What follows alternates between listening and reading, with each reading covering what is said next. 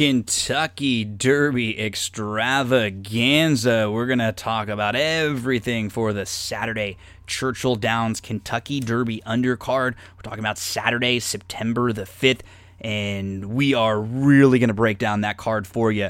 We're going to go race by race with four different guests talking all about the Kentucky Derby and different sections of the racing card. So, first up, it's going to be Barry Spears going over races one, two, three, and then his thoughts on the Derby. After that, it's going to be Ryan Dickey. He goes over races four, five, six, and seven, and then he gives his thoughts on the Derby. Following that, it's going to be Craig Milkowski. He's going to go over races eight, nine, ten with his thoughts on the Derby. And then after that, it is going to be Emily Gullikson. She's going to give her thoughts on races 11, 12, 13, and the Derby. So you're going to get four different opinions. We're going to go through every single race. I'm going to give you my thoughts on all the races.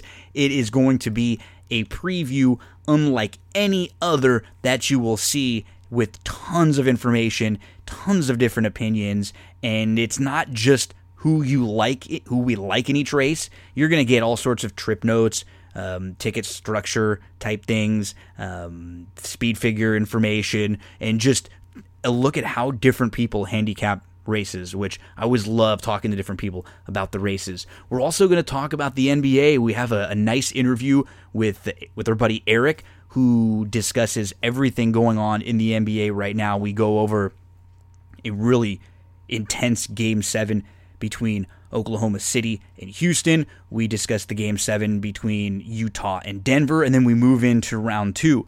Talk about the two Eastern Conference series where there are upsets of Bruin, and then we preview the two Western Conference series. Can the LA teams be defeated? They're both going to be heavily favored in the matchups.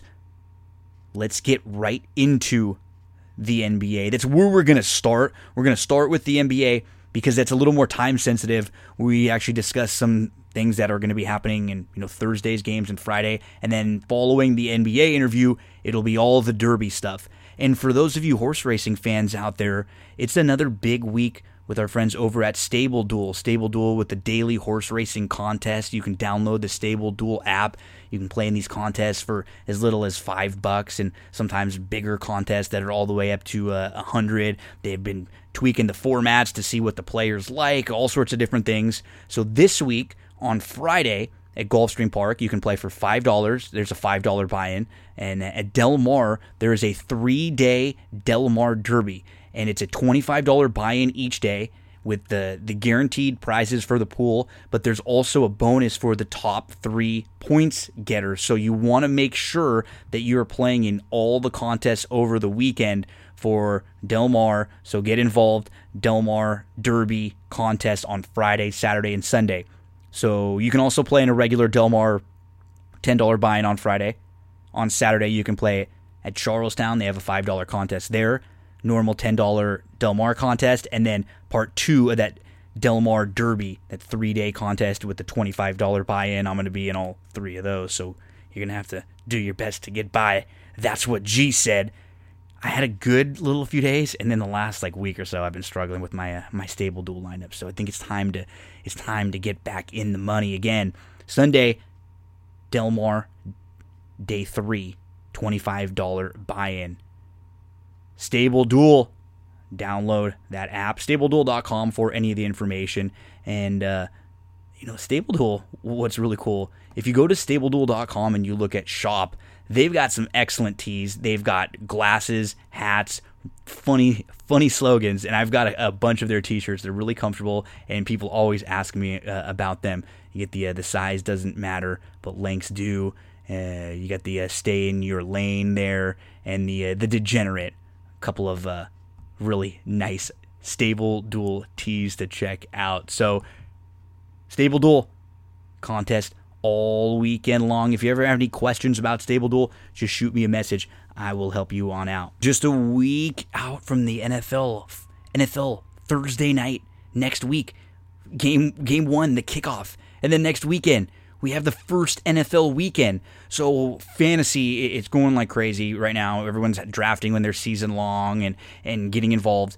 There is a really cool website called Thrive Fantasy that has all sorts of different daily contests for different sports. You can get in for you know, as little as a dollar, two dollars. A lot of their big contests are generally in the twenty to twenty-five dollar range with thousands in prizes, and it's built around prop betting. So it's not it's it's a little different like some of the daily fantasy that you've played out there, but you build your lineup based on a series of overs or unders. If you're someone who bets a lot of props or you it's something that sounds interesting to you, you're going to get a little bonus. If you deposit 20 and you use the promo code Gino, you get an instant $20 bonus. So go check it out. You, you know, you'll put 20 bucks in, you'll immediately turn that 20 into 40. Hey, boom, you just doubled your money up. You can play around in a, a couple different contests. It is completely legit. I've played in a bunch of different ones. I've won a few. I always like to make sure that I can deposit my money fine. I play in a contest. I always like to win withdrawal before I'm ever going to bring something on the show to let you know because first and foremost, I am a better, I am a player.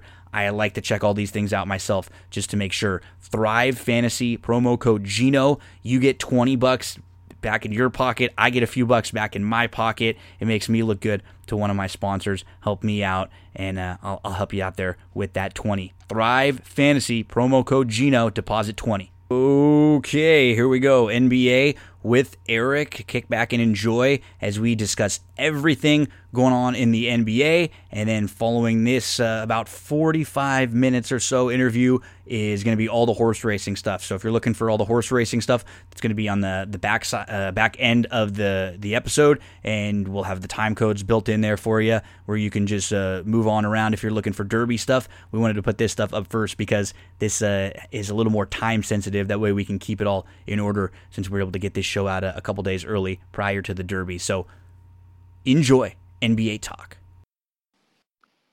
Oh, on the heels of a, a, game seven in the NBA first round, a second game seven. Joining us is uh, E Toft One Sports. Eric, our good buddy. You know Eric. He talks uh, really about everything uh, in the world of sports with us. I know he's probably pumped that football's coming up soon, Eric. But we have had quite a first round in the NBA playoffs. Quite a a restart with the bubble. You and I talked a little bit before the playoffs start uh, before the playoffs started, and it, it, has been really good basketball. And I'm like sweating right now. We had a, a, couple really good games again today, and we had this game seven, the last couple minutes, the last fourth quarter, uh, the fourth quarter between Oklahoma City and Houston, back and forth.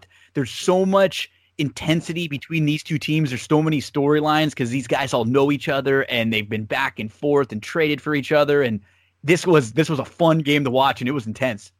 Oh my god, it was a great game. The last two days have been good. I mean, there's been a little controversy in the Heat in the Heat uh, Bucks game, but it's been a great product overall. You can't complain.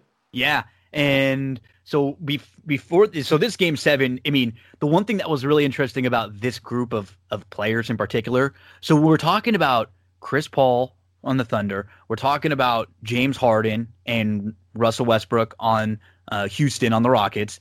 These are three players that are probably the three current best players active that don't have a ring.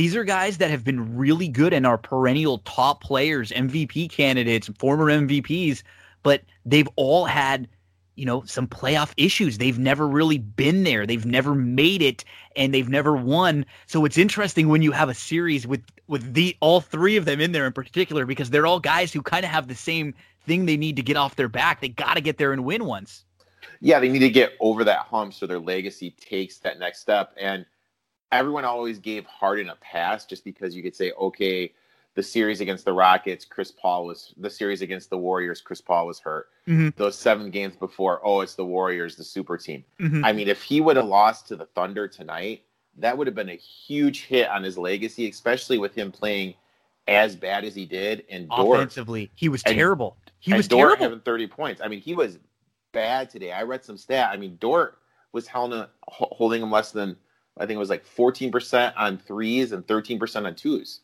I and, mean, he played awful. And he looked he once he he struggled early, he he started to look passive, and that's what we see even with the best. And it happened with Chris Paul late. He had a turn sort of a turnover where he threw the ball away, and even the best that have been there, Chris Paul had some of the best clutch stats all year long. Late in games, he was the best, but tonight it's a little bit different. You know, we were recording right after this OKC Houston game, and it's different when it's game seven season on the line. We've seen these guys all get tight.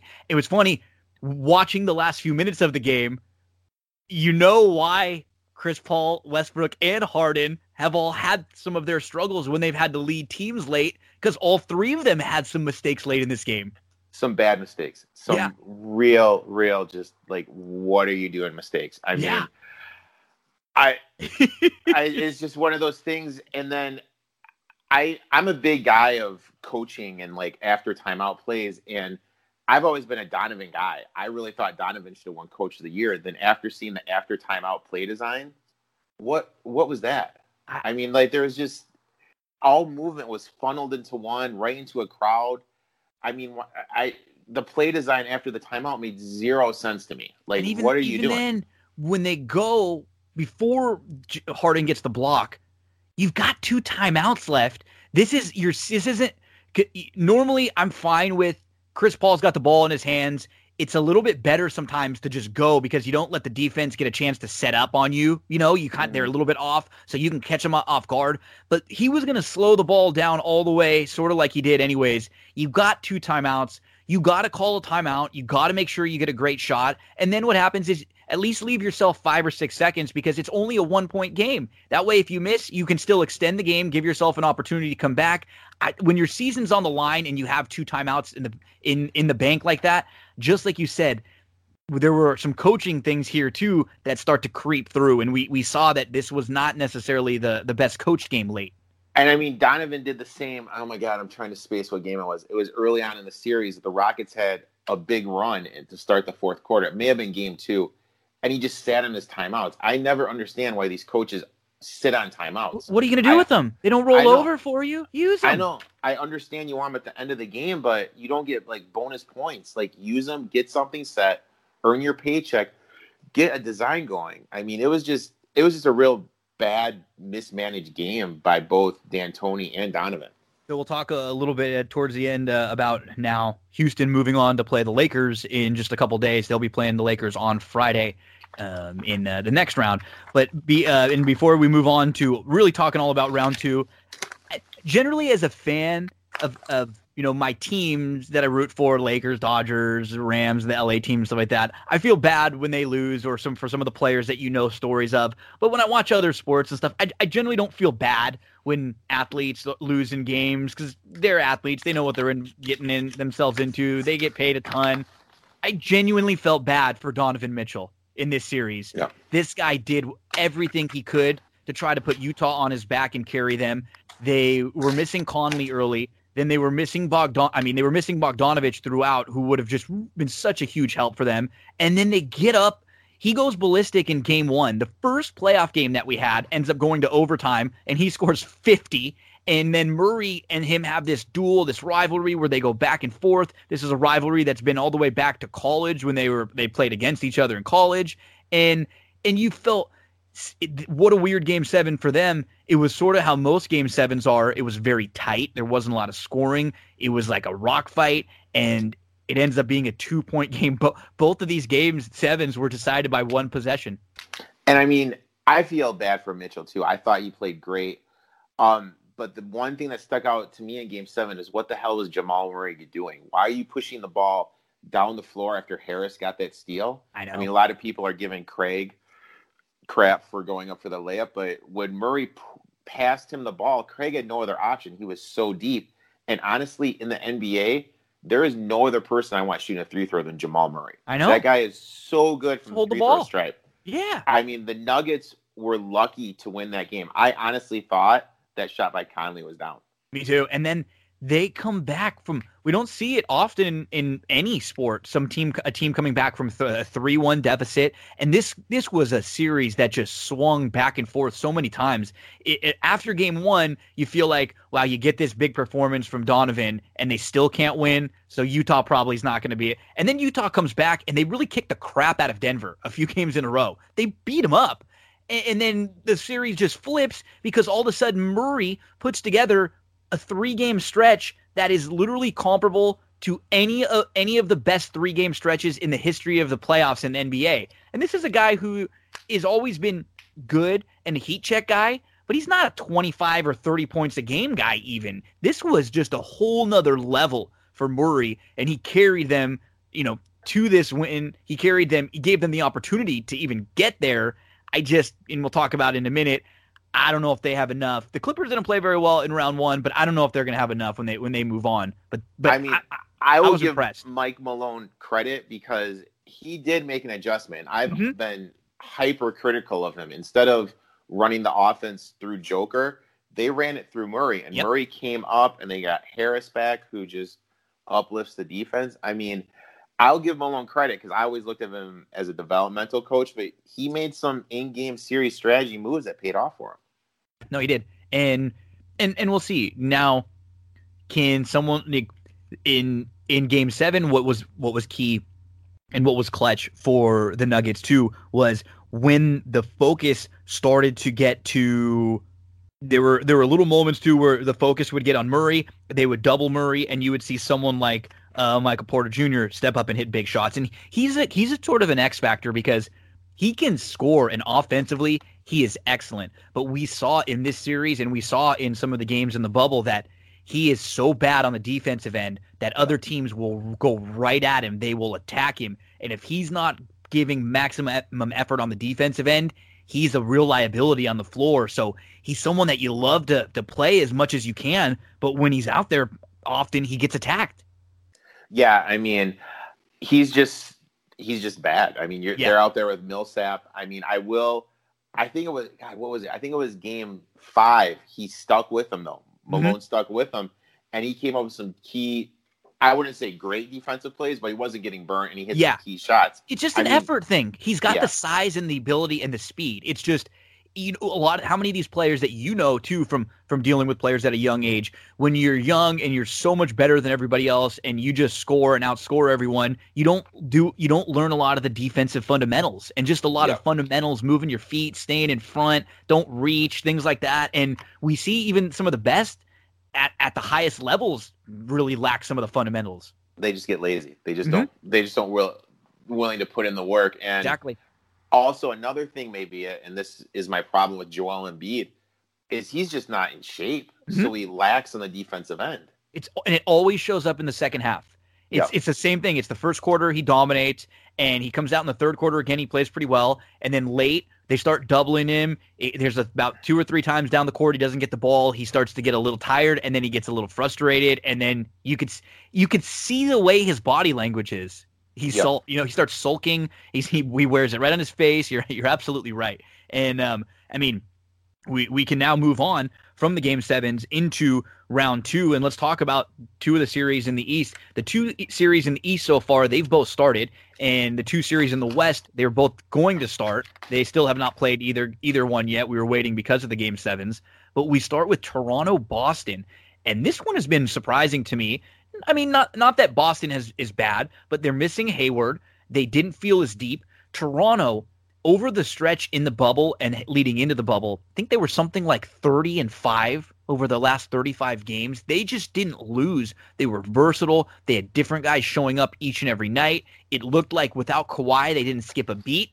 But this is where they really needed the Kawhi in these first couple games when things got tight, when a couple of the some of the the role players who have maybe been a little inflated this year when when they struggle and they can't hit their threes, you know Kawhi's got the mid range game. You know Kawhi is going to be able to go get you a bucket, and they haven't really been able to depend on Siakam for that. I mean, when I'm looking at the series, it just comes down to a couple things. Number one, the Raptors averaged 27.8 points in fast break points, which was toward the top of the league. The Celtics only allowed 17.7 per game, which was fifth lowest in the league. Game one, the Raptors only had seven fast break points. Game two, they only had 16. Their half court set, they have nobody that can take anybody one on one. Everything's pick and roll or off a Mhm. set plays, and that doesn't have space that doesn't create space for one on one to create shots for somebody else. They have no one that can create for anybody else. And then Siakam, Boston's got four guys that can score 20 to 30 points. So Siakam can't really be hidden on defense. He's got to be engaged on someone. Yep. Have it be Tatum, Brown, Brown, Walker, Yep. Smart, whoever. I mean, every any one of those guys is capable of scoring 20 to 30 in a game. So Siakam is spending more energy on defense, and now he's just tired out. I mean, out of everyone I've seen in the bubble, Boston right now in my little in my power rankings is by far playing the best basketball. Oh, absolutely. They they've been incredible, and I and I hate saying it as a Laker fan and and someone, but they they are playing when predicting you know the the series and stuff before the playoffs and looking at them and giving how you know everyone if they play at their best level this could happen if they don't that Boston really feels like the only team that's playing at their best level right now, while a lot of the other top, and, and I'd say maybe Miami, uh, uh, they're playing pretty well. A lot of the other top teams, even the Lakers, even the Clippers, definitely the Bucks, they didn't play that well. They got sort of lucky in the matchups that they had because they played very depleted teams. Boston has played great all throughout. And the one thing about Boston too is they've got some wings, they've got some versatility, they're very well coached. I just wonder we keep watching. They keep playing well. Um, Toronto, number one, they just didn't shoot well from three in either of these games. If they just shoot a little bit better, they win game two. And two, is somebody gonna really be able to make Boston pay for the the lack of size that they have? I mean, and, I, that's in my notes. I really think they need to put Gasol in the high mm-hmm, post mm-hmm. and just totally run the offense through them because Williams and Thea, Thea, Theus they're the weak links yep. in that defense. I and mean, there's just no, it's them and it's them two and Kanter. That's it. Yeah. You get one of those guys in foul trouble, that means you're going to need big minutes from Kanter, and then that's when he you can really attack him on the defensive end. Because if you have some, if you have Kanter and then Kemba in the game, then that Boston defense that's very very good when they can hide. You know Kemba in, in certain spots. That's mm-hmm. when you you can look at them and go, okay, now there's two defensive liabilities out here. We can go at them. So yeah, they're they're a good team. They're well coached, and when Tatum continues to progress like this, he is you you. There's pressure on him because there's no Hayward around. He he needs to be this guy scoring 30 for them to keep winning these games, but he keeps doing it. I think mentally wise, it's actually better that Hayward's not there because mm-hmm. then he's not looking over his shoulder. He has no pressure in the world. He just and goes. I think Hayward like unfortunately getting her and having the kid born, I think that's kind of give Kate. I'm like, hey, I don't have to worry about this guy like over my shoulder who could come in and take take my minutes, take my shots. He's got freedom just to be him, which and, I think is great for him. And there's this team wasn't you, you meant you, you're right. There's really the, he he's got the pressure I think on himself and and just to be the guy for the team, but there's no pressure on him and them winning right now they're really not they're not supposed to be in this situation where they're looking like the best team in basketball right now. And so it's it's icing on the cake everything that comes from here. They're not going to stop playing, but they're they're very happy about where they are and like you it's just it's different than when you're a team I don't like the Lakers, the Clippers or the Bucks where there's a little bit of pressure on you getting there at least. You know, you're supposed to be there and if you don't get there, everybody's going to raise some eyebrows. Boston is just playing some damn good basketball right now this I mean, game three is obviously going to be be really huge. I expect and they're shooting well too. Yeah, they're shoot. They're they're just you know Williams is giving them good minutes, like you said. I think they just need to get. Toronto has to use their versatility a little bit more. They yeah. like you said, they're they're kind of forcing it through the guards and trying to force it in through the wings, and that's where Boston is good. Yep. You got to go yep. down low and attack them down low. Yep, exactly. You got to get Gasol. He's got to you got to facilitate everything through him. So Toronto is down two games to nothing in this Boston series with 2 3. Got to think this game three is huge. Have to imagine Toronto is going to come out really, really firing uh, and, and try to get this one back because going down three games to none, they would be in some trouble. Let's uh, let's stay over in the East and uh, another team who's playing really, really good. And it, it's it was hard to get a, a, feel for how good Miami was playing because in round one they played against an Indiana Pacers team who just didn't really have enough. You know, they were missing Sabonis. Uh, Oladipo was still kind of banged up. He wasn't quite himself, and they they just weren't really deep enough to compete with Miami. So it was hard to, to, to for me to get a feel for them. But they've showed they're not scared of the Bucks. This team isn't they they're very well balanced. I like the build of this team. They they have a good chemistry to them. They shoot the ball well. They play good defense. They have a couple different different guys that can can get him a big shot late and can close. Maybe Dragic, but Jimmy Butler we know can do that. They play some D. I, I liked a lot of things about this team. I mean, basketball is all about matchups, and with the way the Bucks play about crashing and protecting the lane, they just leave the three points. They they give you the three pointers, and Miami, like you said, they can shoot the ball. Um, they have no real weakness in their rotation. And Butler, part of being, like you said, a good team is putting pieces around your superstar. Mm-hmm. The pieces they have around Butler are perfect. Butler struggled in Minnesota and struggled in Philadelphia because he had those guys who are quote unquote top guys coming out Towns, Embiid, Simmons, and uh, Wiggins. Now he's got these young guys who've always been told like they weren't good enough and need to work harder. Nunn.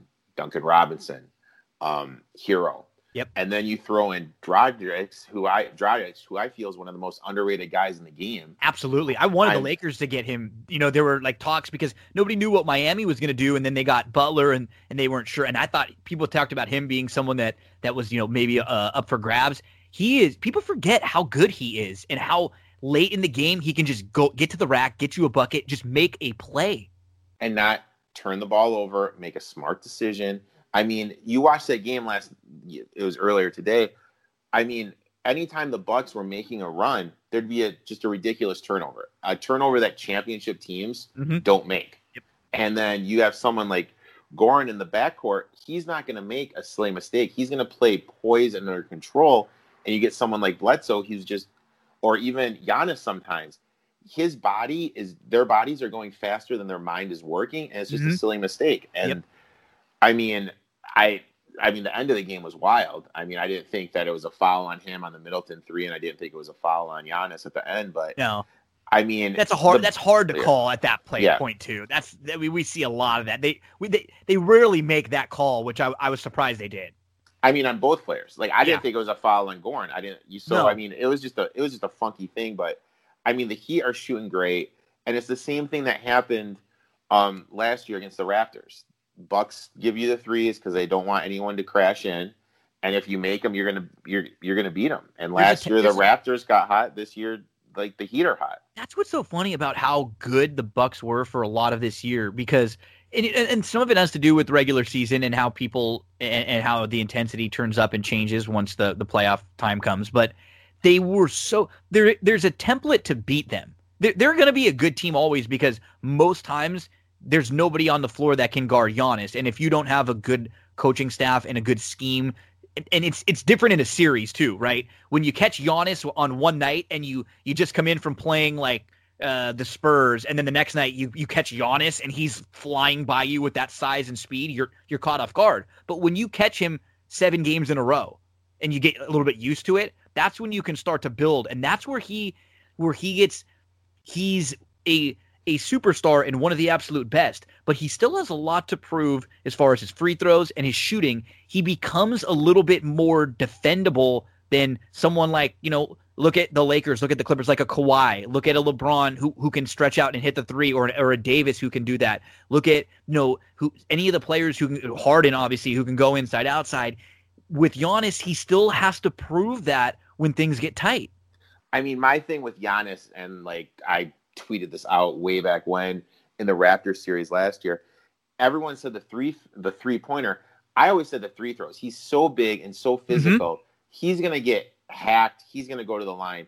And if I mean I could be off here because I wasn't that old when Shaq was playing, but I remember Shaq in crunch time, he would make his three throws. All of them. He used to say it when the game was on the line. I'll make the free throws. He would yeah. say it. He was the quote, and, I mean, and he did. And, and I mean, he shot 50% and he would make them in clutch time. He did. So I that's the one thing. Like he needs to get in there. And granted, tonight he was six for eight, but he needs to be consistent over time and, with and That needs to be double digits every night for him. Yeah. Because he's not a good enough three point shooter for it not to be. Like he has to be attacking you all the time because there's nobody, even when you're scheming him and doubling and tripling him, there's no, you're still going to be off balance and he's still so big and strong and quick. He's going to get by you. But it reminds me a lot of how LeBron gets late in games sometimes because what ends up happening is they have a game where they miss some free throws early and then it gets in the fourth quarter early in the fourth quarter and they they go one they they they get to the line and then they go one for two and then they get to the line again and they go oh for 2 and now they're 1 for 4 and then they get it starts to get in their head a little bit. Yeah. We're human. You can't you can't not think about it a little bit. And you see sometimes LeBron and now Giannis does this because he's not as good, good a free throw shooter either as some of the the big stars are late in game. And they get a little self conscious. Do I want to get fouled and go to the line again and have to shoot two? I've just been struggling there. Should I maybe just take this mid range jumper or settle for a three?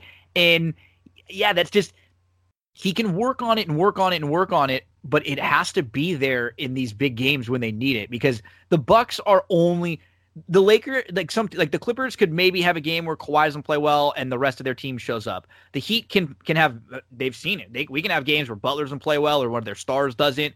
That really can't happen for Milwaukee in the playoffs. If Giannis is not playing well, they just are not going to win.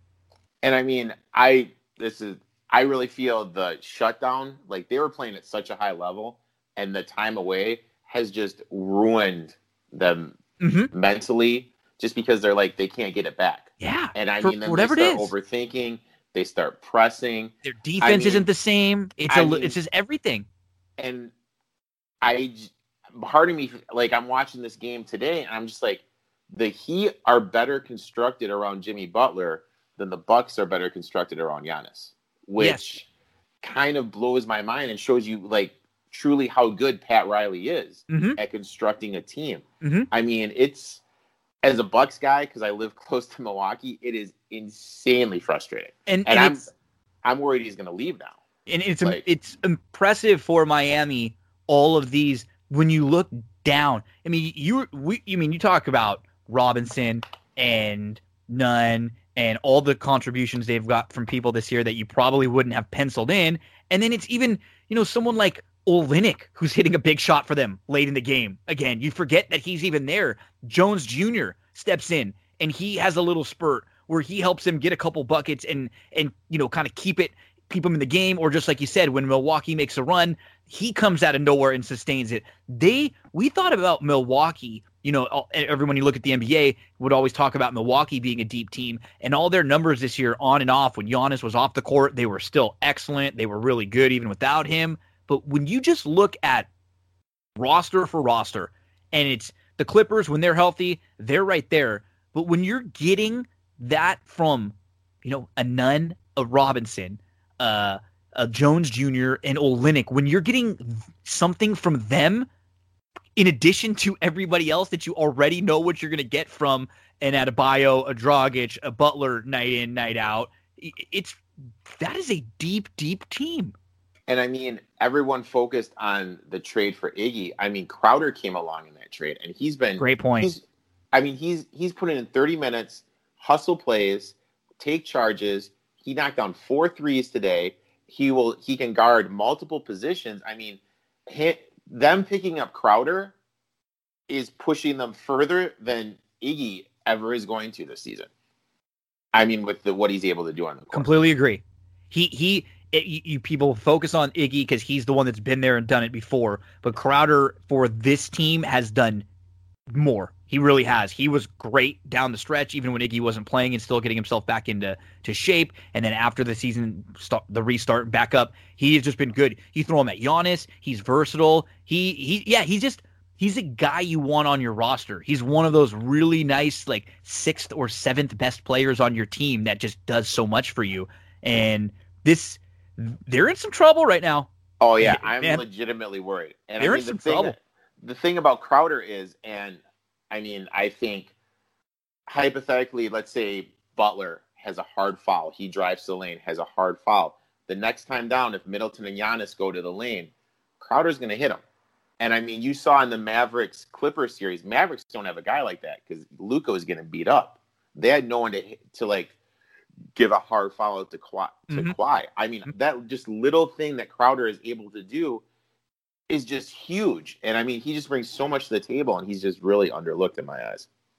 And we move on now to the West. So, yeah, in the East, both of the underdog teams are up 2 0 on the, you know, the, the teams that people would have assumed uh, Toronto and Milwaukee were probably going to be uh, be hooking up in the Eastern Conference final. They are both in some trouble right now. We move to the West. Let's talk Lakers Houston first. The one seed Lakers you know they they didn't really play it, it was hard to get a, to, to judge them in, in what they were doing in the bubble because they clinched so early that all of their games were pretty meaningless it, it, you know the last six or seven games they played so they were sort of feeling trying things out, getting rotations, but all along they didn't shoot very well.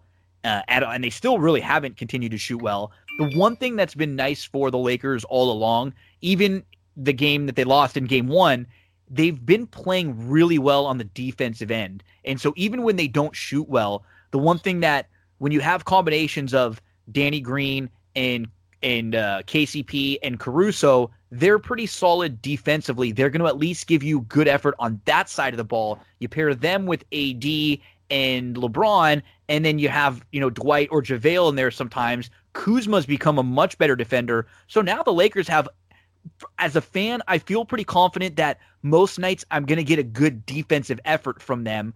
And that's what we saw. They just, it's hard to, to judge, right? They played a, a Portland team that was so gassed. They were tired. Nurkic was out out of it. Vertebrae broken in the back of C.J. McCollum. Uh, Tr- Trent, you could just tell he was gassed. And then Lillard ends up getting hurt and, and missing, you know, the the last game and a half towards the end. He hurt his finger, and, and then he ends up, you know, having to leave the bubble. So I, I think it's hard to use the series as a gauge for the Lakers, other than I like how their defense played.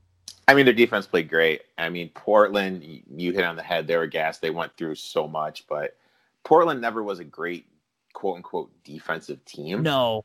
So I mean, like, I really feel like when people are looking at this series, like we always have a habit of getting caught up in the now instead mm-hmm. of looking at the big picture.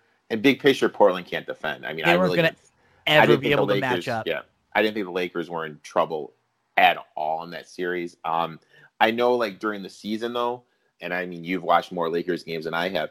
The unorthodox lineups that's tends what I've seen that the Lakers have struggled with. So I mean, the small ball that the Rockets play, yep, could be interesting. But I mean, I just don't. I'm like playing around with it in my head when I was watching the game, and I just really just don't see like, you know, who who's going to guard AD in a DJ series Cutler, seven times. Covington, you know what I mean? Like seven times. Just put him, just put him down low. I, Who's going to keep Howard and um, JaVale McGee off the boards? Yeah. I mean, there's just so much through a ser- through a whole seven game series. Yeah, the Rockets may win a game, maybe two, but mm-hmm.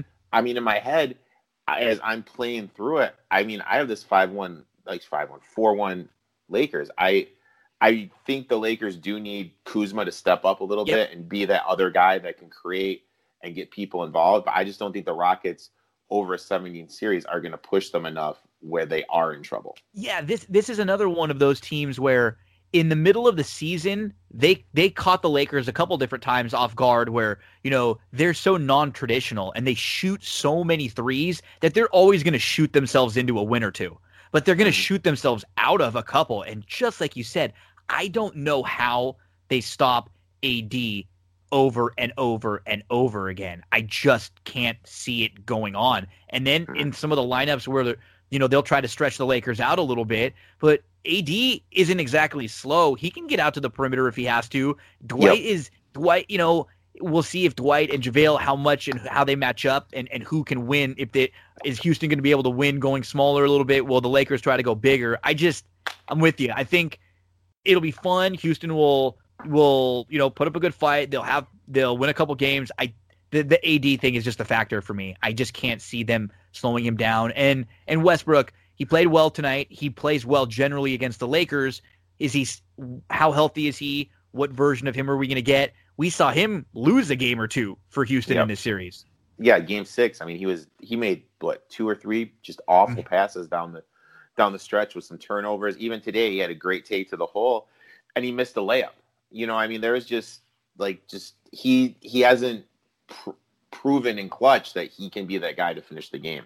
No, like like a Jimmy Butler has. and and I'm a little worried like with with the Rockets, we're seeing, you know, big big contributions from Jeff Green, House, uh, who's who's good. You know, Salt House has been solid, but McLemore, players who have really drifted around, and they you can get hot and play good for stretches of, of a time, but I don't know when when it gets a little tighter, you get deeper into the playoffs. These shots are bigger. Is Jeff Green going to be there every night for them when they need him? You know, can you yeah. count on that? Th- that's the the kind of thing I'm, I'm. I just don't. I do think you're going to have Harden win you a game or two, and you'll probably have Russ win you a game. So I I think it's like I probably think four two. I would say Um, and, the one the one thing that might be, you know, if I was playing this game in in or this series, looking at game one, it, are you going to get it where Houston is tired from going a, a, long seven game series where you know they had to battle toward ultra the very end and it was back and forth and this and that, or you know the Lakers have played like one game in the last ten days. I know, I know. For me, betting wise, and I do this in NHL playoffs too. If a team is coming off a very competitive series, a series that goes deep, versus a team that has been resting, I'll take the team that's been engaged. Me too. Especially so, I mean, game one. Especially yeah. game one. Maybe late, and that's where they could maybe catch him because if if mm-hmm. the first half the Lakers are just a little sloppy going through the motions, because remember they had the situation where I think it was Tuesday they were going to play, and then they had the boycott were yep. so so there were a few extra days before the Lakers end up playing. I think their game got rescheduled for Saturday. So yep. they end up get, playing on Saturday. They clinch on Saturday. Now they don't play again until Friday. So that's yep. a, that's a lot of time with just one game. And we're talking about a team who before this round of the playoffs was not really playing in very meaningful games for a week or two. So um, yeah, I, I think game one might be a game where I would not be shocked if Houston stole that game because they're in the flow a little bit more than the Lakers are right now. Yeah, they're more engaged. I mean, mm-hmm. I have my book open right now, and I have two of them open, and there's no line yet for that game. So okay. I mean, I'm I'm definitely going to be looking at the Rockets in that game, but I just don't. Overall, like, I agree. Series wise, think, yeah, I can't see it. I think it's six. You know, six maybe, maybe maybe six. So. Um, let's get to the final series to talk about Clippers and the the Nuggets. So the two and the three in the West. And I will say, you know, the we talked about the Nuggets, how impressive Murray was. And uh, th- what's nice for the Nuggets is they were able to get Gary Harris back, and that helps them just getting another body defensively to throw at a, a Kawhi or a Paul George or um, you know someone on, on one of the bodies on the Clippers. The Clippers did not play very well in round one, and they should play a lot better now because they were one of the teams that had a lot of things going on in the bubble, a lot of players in and out. I think you know Shamet and Zubac at the beginning got there late. Uh, Trez went in and out. Lou Williams went in and out. Then Beverley got hurt. He missed a couple of games. That's a lot of players in their rotation that were back and forth in and out. Um, so they they don't they didn't feel like they had a whole lot of flow. They they I want to say got l- lucky. I still think they probably would have won the series no matter what. But when you don't have to worry about Porzingis, who gets thrown out of one game and then he, he gets hurt and he misses the rest of the series, they didn't really have. Dallas had no shot. Is the best way to put it. I mean, Dallas legitimately, if Porzingis doesn't get thrown out in game one, I think they would have been up three one. They might have been. They sure would. They they really would have been. I mean, it, I it could have been. They, they could have been ripe to be upset because of all those things. Are the Clippers a better team? Are they deeper? Absolutely. But other than Kawhi, they were not playing nearly at the level that they've earned a reputation uh, of, you know, because they're so deep and they're so good on paper. And I mean, for me, I'm looking at this series, and maybe it's just me talking myself into it because I have the Nuggets' future.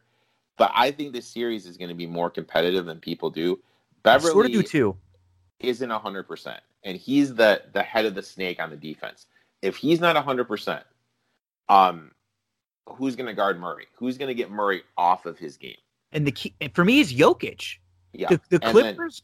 size wise, uh, Zubac is, is, is fine. He's a very sol- like solid, serviceable big man, but he he's not going to be able to really guard Jokic. And if you get him in a little foul trouble. It's Trez trying to guard Jokic, and he can just shoot right over you, pass right over you, and really orchestrate the offense if if if that's the case.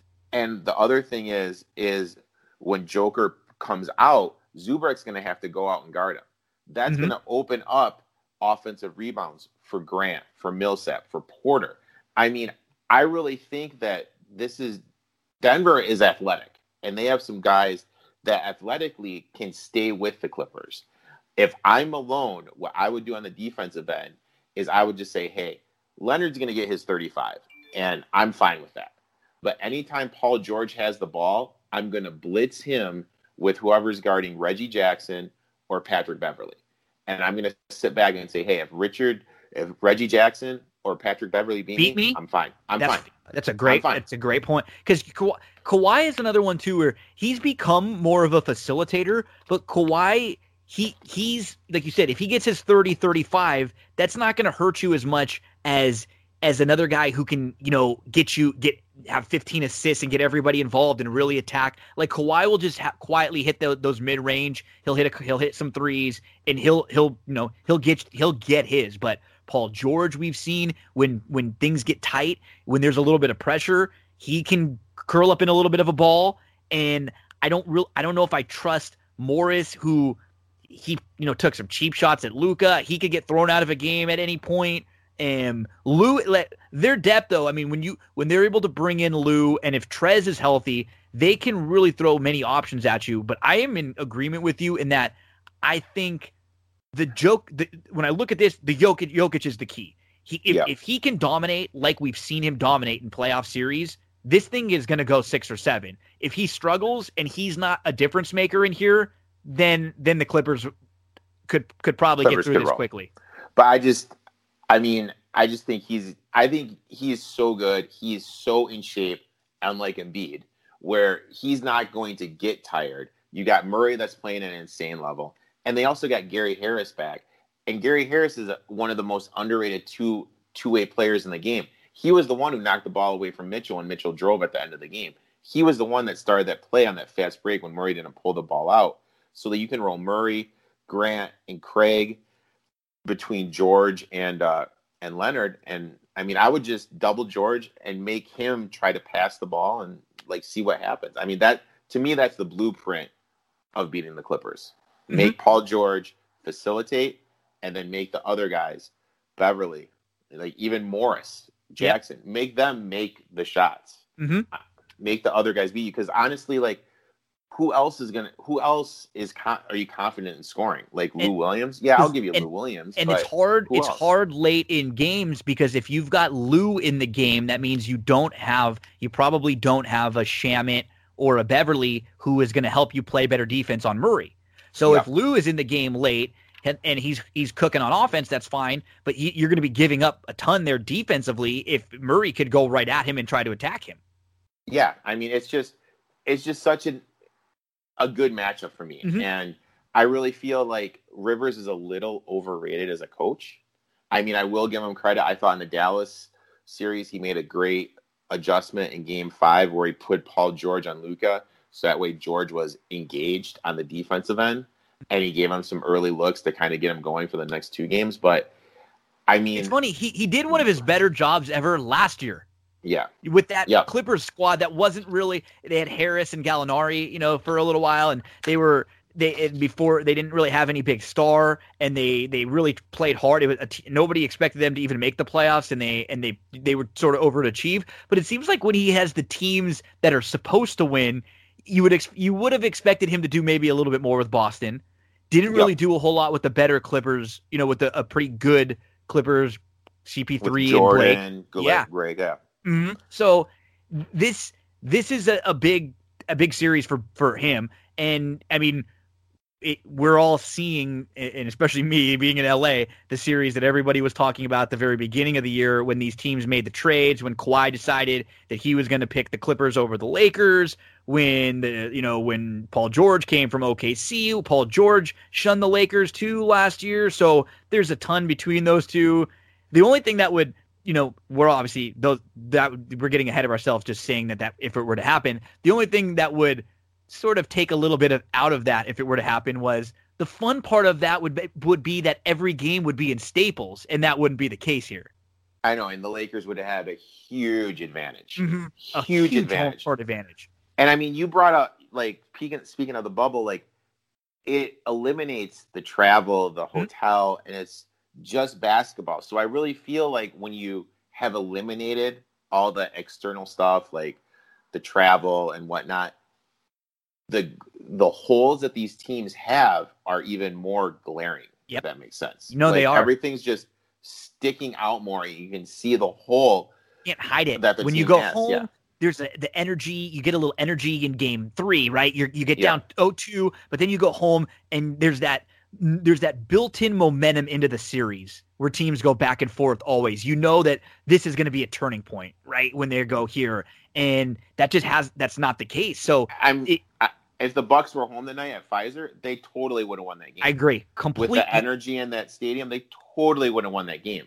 But they just wasn't. They don't have it. You could feel it in certain games where teams come back, or the way they're ba- the way the shape of the game is. That if that was at at one arena or the other, the home team would definitely have won that. And I felt that even with the one of the game the game the Lakers lost to Portland, where they came all the way, they were down, they were getting crushed, then they came all the way back, they take a lead. And if that was at Staples and you come back from down like 15 and you take a lead and you're up five or six, you just you win Staples that game. would have been rocking. It you win that rocking. game. The energy picks you up. You don't get a little bit flat when you come back out after a timeout. You know, and it doesn't feel as much like a pickup game where you're just kind of play, play, play, play, play. And uh, no, th- th- some some really good points. And and then I, the flip side of that, like if I'm on the Blazers and I come out of the timeout and Staples is rocking, that puts more perceived pressure on me to execute. So I yep. mean, it it affects that too. Yep. So, can you believe we're uh, as I said, we recorded this just uh, on Wednesday night after the OKC Houston game seven, and can you believe we are one week out from football? I mean, it is absolutely insane. I it had my first up. I know I had my first fantasy draft the other night. I mean, I am can't believe it's like right around the corner. And I mean, college football starts tomorrow with Southern Miss and South yeah. Alabama. Yeah. So in a weird year, one one that we will always uh, remember in a sad year, in a struggling year, in a tough year. But um, at this point, we're gonna have a in, in a week we're gonna be in a situation where we've got you know baseball, basketball, and football and college football all going on at the same time. Which I mean, you got hockey. hockey you're gonna have the throw, second second round of the U.S. Open tennis tournament. We're you know the Derby's coming up this weekend. Yeah. You, you, know you and I are talking basketball on this on the the show that's going to be the Derby uh, preview show where I go through the whole Churchill card for Saturday and the Oaks is on Friday. So just a ton going on in the world of sports. I look uh, forward to calling on you to bring you back to, to talk a, a couple uh, some weeks before the uh, the Sunday. We can preview the the games each week and give some of the, the, the plays that we have. Oh, sounds good. Anytime you need me, just let me know, man. So let's uh, let's give like a quick overall Eastern Conference. Both of the favorites are down 0-2. So give me uh, your thoughts. What happens in the Boston Toronto series? What happens in the Milwaukee uh, Miami series? I think Celtics end up winning that series 4 1. Um, I'll probably bet, I'm actually going to put it in right now. I'm going to take the Raptors minus one tomorrow. Um, I think they win that game, and then the Celtics win the next two. I don't know. Maybe the homer in me. I mean, I know only 7% of the teams that go down 0 2 win it. It's just, I don't know. I mean, I really think Giannis is such a hard worker. He's going to battle back, and I think this is going to go seven. But I think the Heat are going to end up winning in Game Seven. Yeah, they're going to fire back a little bit. They just Milwaukee doesn't feel like they've played well yet. You're going to get a game or two where they play well and win. Mm-hmm. Um, so yeah, I I think they'll both go long. I think I, think I have a little more faith in Toronto than you. I actually think that one might go seven. But I will mm-hmm. say, you know, I've been against Boston quite a bit. This version of Tatum makes them a different team he he is one of the better players in the league when he's playing this way, and he plays both you know both sides of the ball, and he has just been incredible. He he really has. So uh, I got to give it up to uh, to the Celtics. They've been so impressive so far.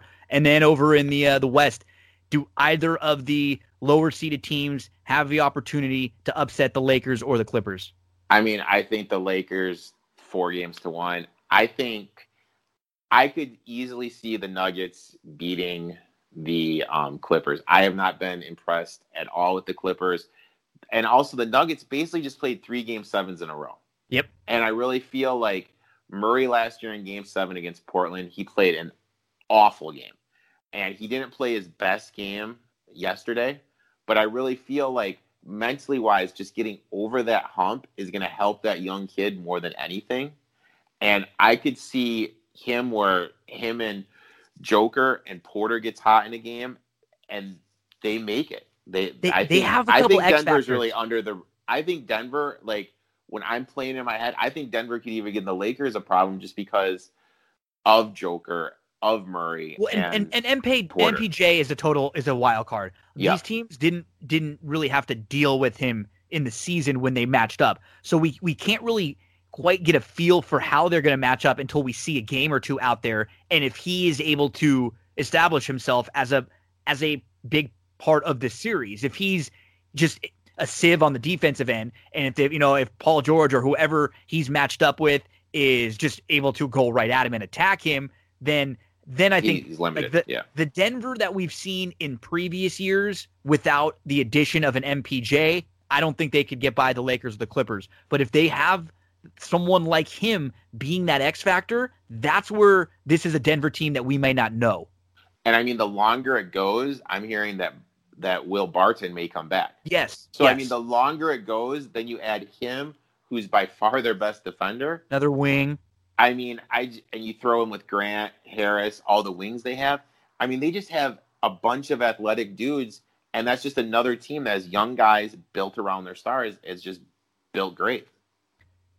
Eric, let the folks know where can we follow you on social media. You do a great job out there on Twitter, on Instagram. You have a podcast that you put out sometime. You give out a bunch of different sports plays. You give out your thoughts, you know, when you're watching big games and stuff. Really good follow. Uh, you can follow me at etoff21 sports on Twitter and Instagram.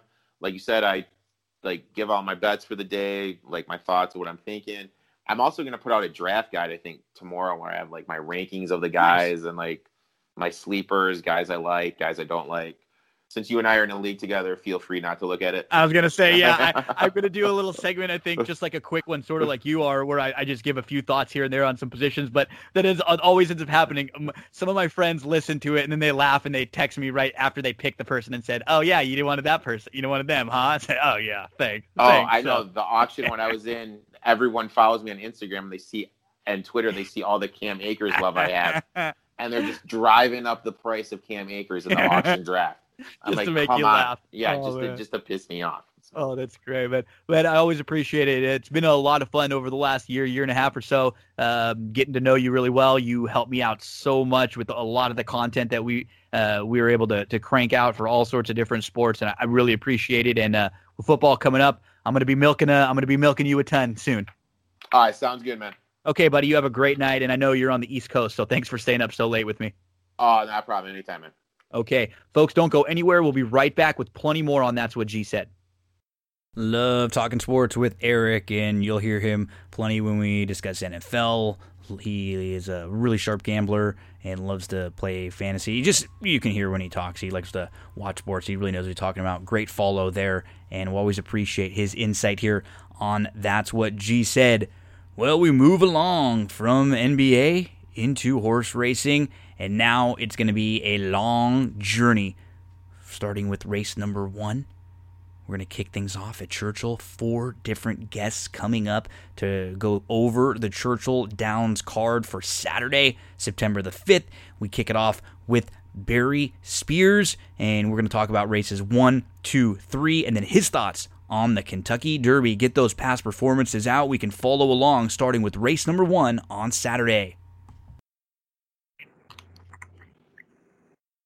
Oh, it is the Kentucky Derby extravaganza show. And we're not just going to Kentucky uh, cover the Kentucky Derby here. We'll have four different folks joining me and covering the Derby, giving some of their thoughts on the Derby. We're going to go through every race on the undercard, broken up into different little sections. The leadoff hitter joining me to talk about races one, two, three, and then give some thoughts on the Derby and, and Barry, what a weird freaking year when it's uh, September. We're going to be talking about the Derby. There's the NBA playoffs going on, baseball's going on, football's getting ready, all in September. Just uh, not your normal 20 year 2020, huh? No, man, it's it's so bizarre, um, but it's fun. You it know, is. at least everything's back up and kind mm-hmm. of going and, and trying to get into some normalcy. So yep. even even the Derby itself, like at Churchill, it's been raining the last couple of days in the morning. feels so. feels normal. yeah, a little bit. feels like Derby week, right? right. So uh, yeah, then uh, we have just so much going on from Friday to Saturday with the Oaks, and then to all the undercard with the Derby, and we get um, a, a, bunch of really cool stakes races on the undercard. You and I are going to talk about the first few. We don't have any stakes races to talk about, but we do have a couple interesting races, and like always, the you know kicking off the card kicks off a lot of those early exotics. So let's jump right into it. Those of you following along, get your past performances out. We're looking at Churchill Downs. We're looking at Saturday, and it's Saturday, September the 5th. Let's go to race number one. So, uh, the one thing you notice too, Barry, when you're looking over these couple days, Churchill really uh, bumped the purses for a lot of the races, even the non-stakes races. We see allowance races and maiden special weights that are worth hundred thousand dollars, and here's one that's uh you know an, an optional claiming race with the purse over a hundred thousand. Yeah, I, I I noticed that. That's that's really big. I mean, it's just too bad, you know, with COVID and everything, you couldn't get all the jockeys in place. Mm-hmm. Um, but still, I, I, I, anticipate some really good racing. I know yesterday, which was Wednesday, um, was very good. So yep, I, I, expect it to continue. Okay, let's get into uh, into this first. So we just have a, a short field uh, r- right away, but I mean, you can make cases for any. There's not going to be any of these horses that are going to be a, a, a, hopeless long shot in here by any means. I think when I look at small fields like this, a lot of time, immediately I'm going to look at okay, how is this race going to shape up from a pace perspective? Th- there's not really like need the lead speed types in here. Like maybe the two inside horses you'd imagine are going to be close. Um, who are you looking to uh, to kick things off? Um, I, I landed on home base, the one. Yep. Yep. Um, just only because of a matter of consistency. Um, seems to be, you know, uh, fast enough to get to the lead here. Mm-hmm. Uh, from the rail is is not, uh, you know, a, a bad thing. And the other horse I, I, did take a look at, who is the morning line favorite, Seven Trumpets, but it's just been so wildly consistent that he he just hasn't um, kind of evened out. He is dropping in class slightly, I guess, but um, I just felt that home base could be the controlling pace here. Um, the mystery horse obviously would be the four Midnight Sands. I mean, he, he could be any kind. His, yep. his time form ratings overseas were pretty good um, on that dirt track at Meydan. Um, but I, I, just expect that horse not to break as fast mm-hmm. as as the other two or the inside horses. And then Hog Creek Hustle, I, I just don't know what kind of is going on with that horse. He he kind of runs well, but never wins. and you know what? he he needs a he needs a bigger field. It's, it sounds funny, but because of his running style, he needs the he needs there to be a quicker pace. He needs there to be a lot going on up front, so he can drop back and make his late rally. In a short field like this, I think he's going to be up against it. You you sort of hit the nail on the head with the one home base. He just looks quick enough to be able to get the lead from the rail. There's not a lot of other speed. Sometimes I don't like the rail if it's a horse that kind of has an in between running style where they don't have a ton of speed and they maybe want to sit because then they end up getting shuffled, like sitting just off and then they get shuffled back. He, this might be a blessing in disguise kind of thing. They're probably looking at this going, okay, yeah, we have to get aggressive now. We've got the rail. We're probably the quickest, anyways. Let's just get aggressive and try to open up early. So for me, it's home base that I will be starting with for sure. You also mentioned the total wild card Midnight Sands you know, going back and watching a couple of his races too, it's just it's so hard to to to figure how this horse and these races will stack up with a sprint race in in you know the U.S. here, and so I, he's a wild card. I, I wouldn't talking you off using him in a few spots. Maybe Bourbon Resolution. Uh, you know, if you if you excuse the grass race and you look back, those race the race at Keeneland, the race at Churchill prior to that aren't bad and he might be able to fall into a spot. He might just be sitting behind the uh, the one, and if the two tries to press the one, the Bourbon Resolution could kind of fall into the spot there. But I think we're both kind of in agreement that home base is probably the one they're going to have to catch here. Yep, absolutely. Yeah, I mean Bourbon Resolution is is a pretty good horse. I just mm-hmm. don't think he's a sprint type. Me neither. He's he and he, he even he just even when it, we watch his longer races, he just looks like you got to kind of get into him and ride him a little bit to keep up. And I don't know if that's going to be good in, in, in a small field like this. So I'm with you. It's you know a lot of times, as much as we're looking at who we like, we're also eliminating horses. You know, at the same time, especially in a small field like this, we look at Hog Creek Hustle and go, yeah, probably doesn't shape up for him all that well. You look at Um, you, like you said, Bourbon Resolution. I don't know if this is really the trip that he wants. Then we have another, the four, who's sort of a wild card. The two's been up and down, and by process elimination, you sort of get to the one who's just been the most consistent and probably gets the lead.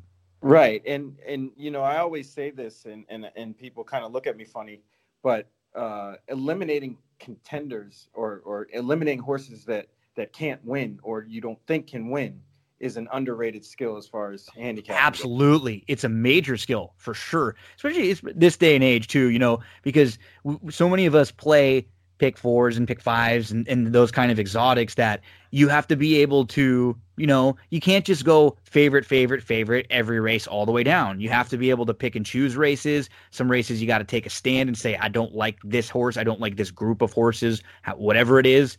And we, yeah, we just we have to be a little bit more bold sometimes in our handicapping, and and that's a that's a really good point. And so small field, but it's still an interesting group to kick off the Saturday at uh, Derby Day card at Churchill. Let's move on to race number two. We got a group of maiden special weights in here. They're going to go six furlong. So, who uh, are some of the horses you look at to start with? Um, well, I'll, I'll, start with the horses that have run. Um, I, I, thought number one, Thrill Ride, you know, has every right to improve mm-hmm. off of that trip at Gulfstream. Um, funny enough, I, I, don't see too many Gulfstream the Churchill winners. Yeah. Um, at least not first time out so th- that kind of shied me away from that horse. Although you know, it, it, Ian Wilkes is, is very good. Uh, usually second time off the layoff. Um, mm-hmm. he's been training well. He looks the part out of Candy Ride. Uh, you know, probably would like to go longer. I would assume, even based off his first uh, race. So at five to two, probably around first second favorite. I, I just didn't think um, I could land on a horse like that in a race like this. And if he did, if he does win, I would not be surprised at all. Yeah. Um, and then the far outside horse, uh, Kadri, um, definitely ran pretty good at Indiana in the mud. Um, seemed to ha- like kind of want to need a race there, and and and he's definitely another one uh, that that has every right to improve. Mm-hmm. Wasn't too quick out of the gate and made up some ground late, which is always positive for a, a younger type horse, a horse that doesn't have that much experience. Um, but I ultimately uh, landed on number five, Idol, um, first time starter from. I'm with you. He just um, you, you, got a feeling this horse is just he's not coming over here for Del Mar for no reason, right? Right. That that's it. Kind of had that that feeling, and the horses that have run don't look all that great. No monsters. Um, no, no, they don't scare you. Yeah, nothing at all. He, he uh, Idol had a nice workout on August 13th uh, from the gate at Del Mar, then shipped to Churchill and had one one uh, one workout over the track that looked mm-hmm. pretty good. He was four yep. out of 36 that day.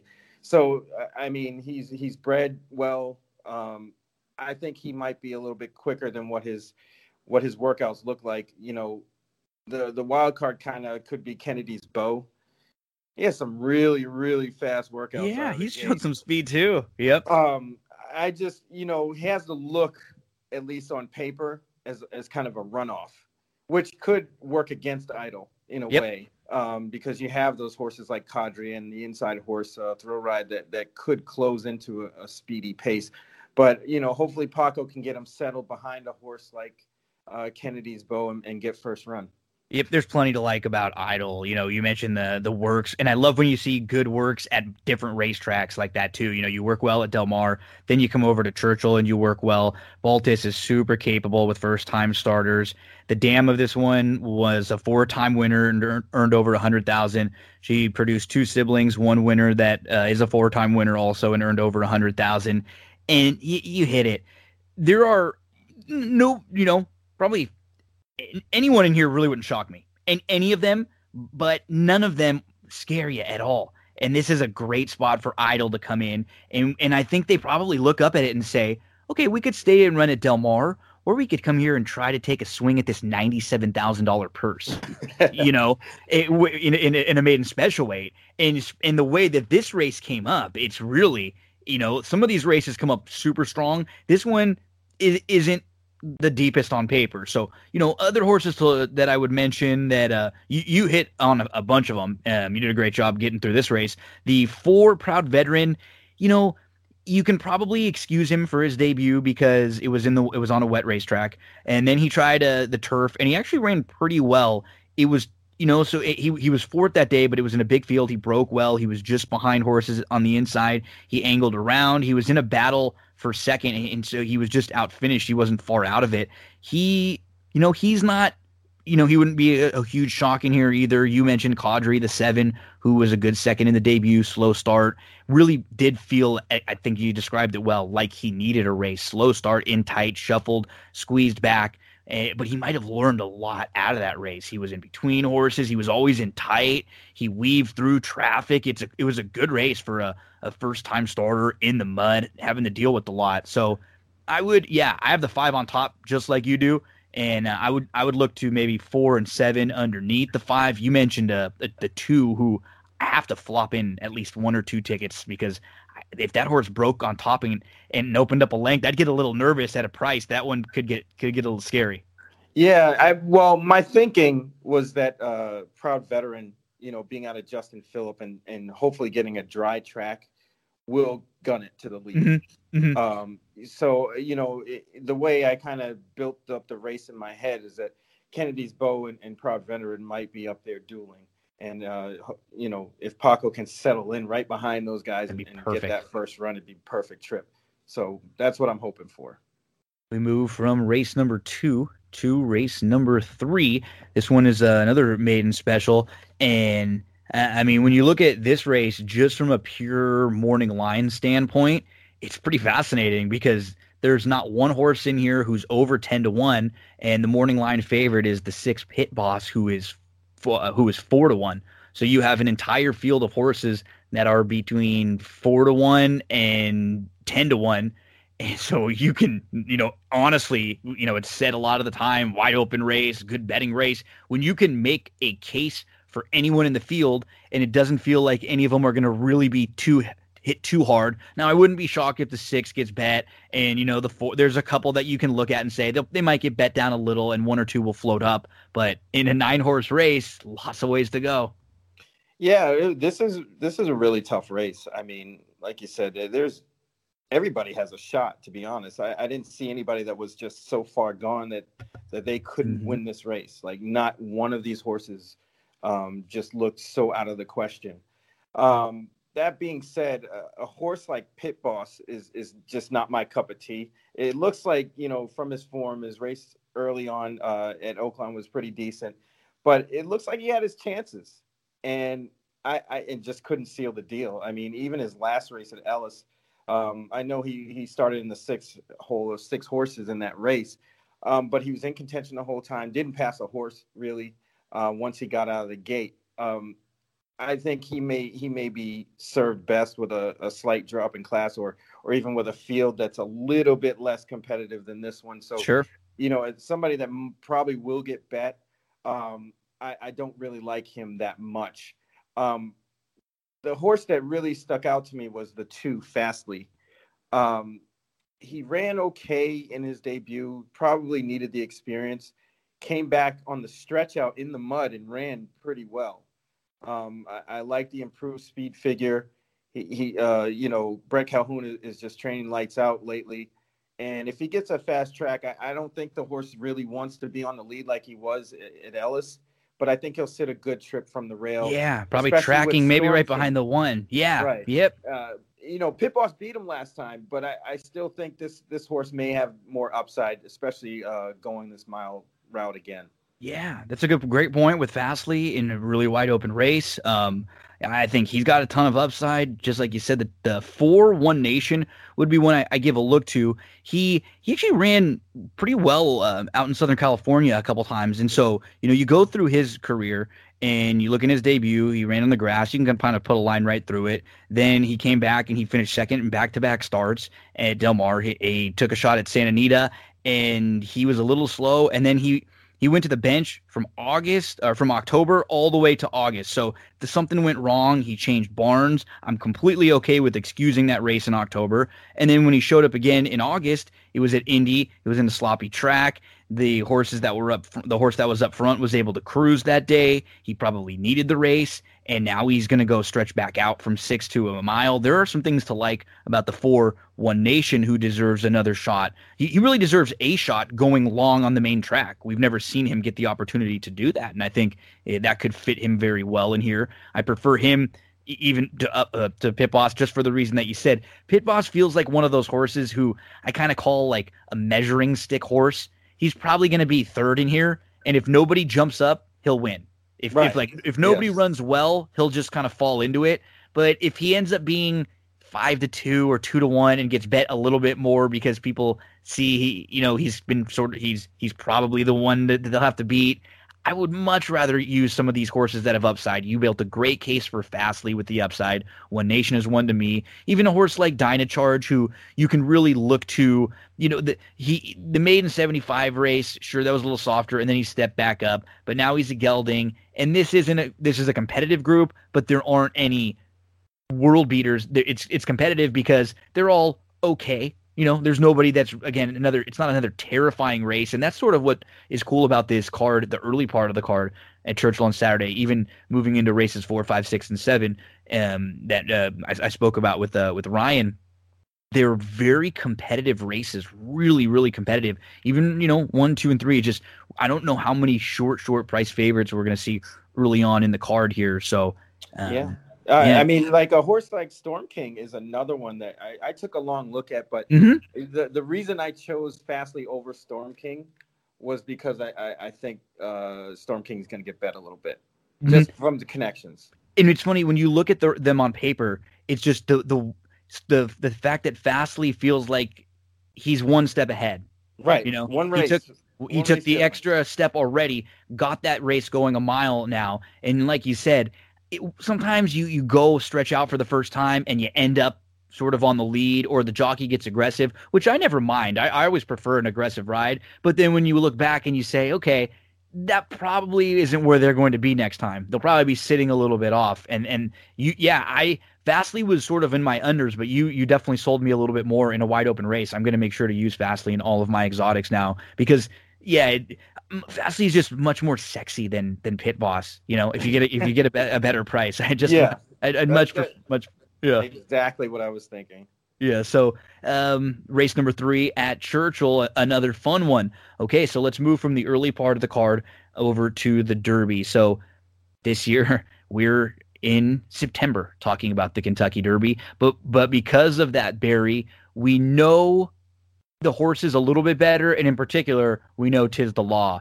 And it's really hard to say anything bad about Tiz the Law. If somebody is going to bet against Tiz the Law, and I bet against short price horses, and uh, I can understand why you do it. It's a gambling game. It's just hard to say a whole lot bad about him. He's just done everything that has been asked. He's been very good for a very long time. Think about all the horses who throughout the year have have popped up and been good. Charlatan and Nadal and, Maxfield from last year to this year, and and then that art collector, and they're not around, and he's still hanging here at the top where he's been all along. He's just been really cool to watch.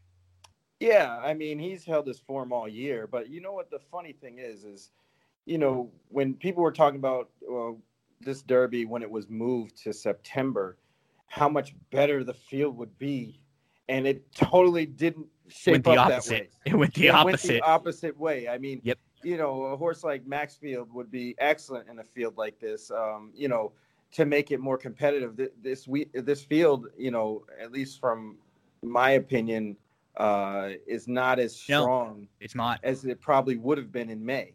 Yep. Well, because um, and think about it.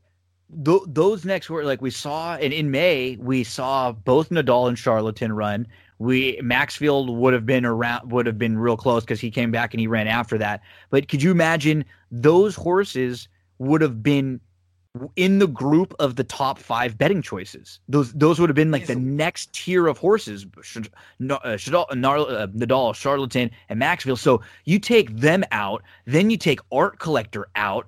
Those are like horses that would have been either right there along with Tiz the Law or two, three, four, and five all out. Now it just it does feel like there's such a gap. Yeah, um, and then now you know, as we're we're doing this, uh, King Guillermo may be shaky for the yep. race. So, mm-hmm. um, you know, that factors in as well because he could have been a somewhat of a pace presence, especially with um, his in from towards the inside. The inside. Yep, right. yep. He would have been forced a little bit there, fresh inside. They would have been thinking, "Hey, we're not going to have an opportunity to come from 10 lengths out of it. We got to just go." So that would have been at least something that has a big impact on the race. Yeah, um, especially with with really the contenders uh, taking the last four spots. Yep. yep. Um, you know, the the 15 through the 18. Uh, you know, that's that's a tough position, and and you know all those horses have to get out of the gate. I mean, I'm not really too fond of New York traffic, um, only because he doesn't pass. Um, he he gets if he's on the lead, he's great. I mean, you know, he's tough to pass himself, but he doesn't pass horses. I mean, I anytime he's he's ever behind, he's never passed anybody. He'll stay right where he is the whole way around. Um, you know, those those races in Louisiana were kind of merry-go-round races anyway. Um, and he was right in the thick of it and just didn't pass anybody. So I'm not real enamored with him, but he does have to get out of the gate. Um, a horse like Honor AP, he's got to get out of the gate too. Uh, Tiz the Law needs positioning, and and obviously Authentic who is probably the biggest beneficiary of the art collector scratch, mm-hmm. um, has to get around 17 other horses to get mm-hmm. to the lead. I mean, if he doesn't get to the lead, I don't think he's going to be effective. He, he, can take him a long way, um, given the pace dynamics. If, if, if he's allowed to slow it up a little bit, um, I'm not sure if he can seal the deal in a mile and a quarter. Uh, which brings me to the pick I have, which might surprise people a bit, but the rest of the field is so bad it was like a pick of uh, you know by attrition, and I went to Money Moves. Um, he nice. drew well. He drew well. His last race, uh, you know, I looked at that race at Saratoga a, a real long time, and he probably should have won. To be honest, he, yeah, he didn't get out I agree. Of the gate well, and he was coming really hard at the end. And with the horses that are in this race, his trip will probably be pretty good because there's really no speed, especially if King Guillermo scratches. Um, there's not much speed inside of him, and he can kind of go where he wants. I mean, Storm the Court gets out of the gate, but I wouldn't really think that he's going to be fast enough to to be with the likes of, let's say, Authentic early. And if he does, it's just a suicide mission. yeah. Um, but but money moves. There's a lot of upside there, and I didn't see that with a lot of these other horses. And being so late in the year, um, not saying that these three year olds are established per se, but they, you know, it's later in the year. They're developed. yeah. We we feel like uh, that's another good point. Is that when the Derby's earlier, we have some horses who have just won one of the big prep races and sort of established themselves, or maybe one of these horses upset one of the big contenders because maybe that contender wasn't really cranked up because they didn't have they didn't need the point. You know, so we could we could start to have these storylines.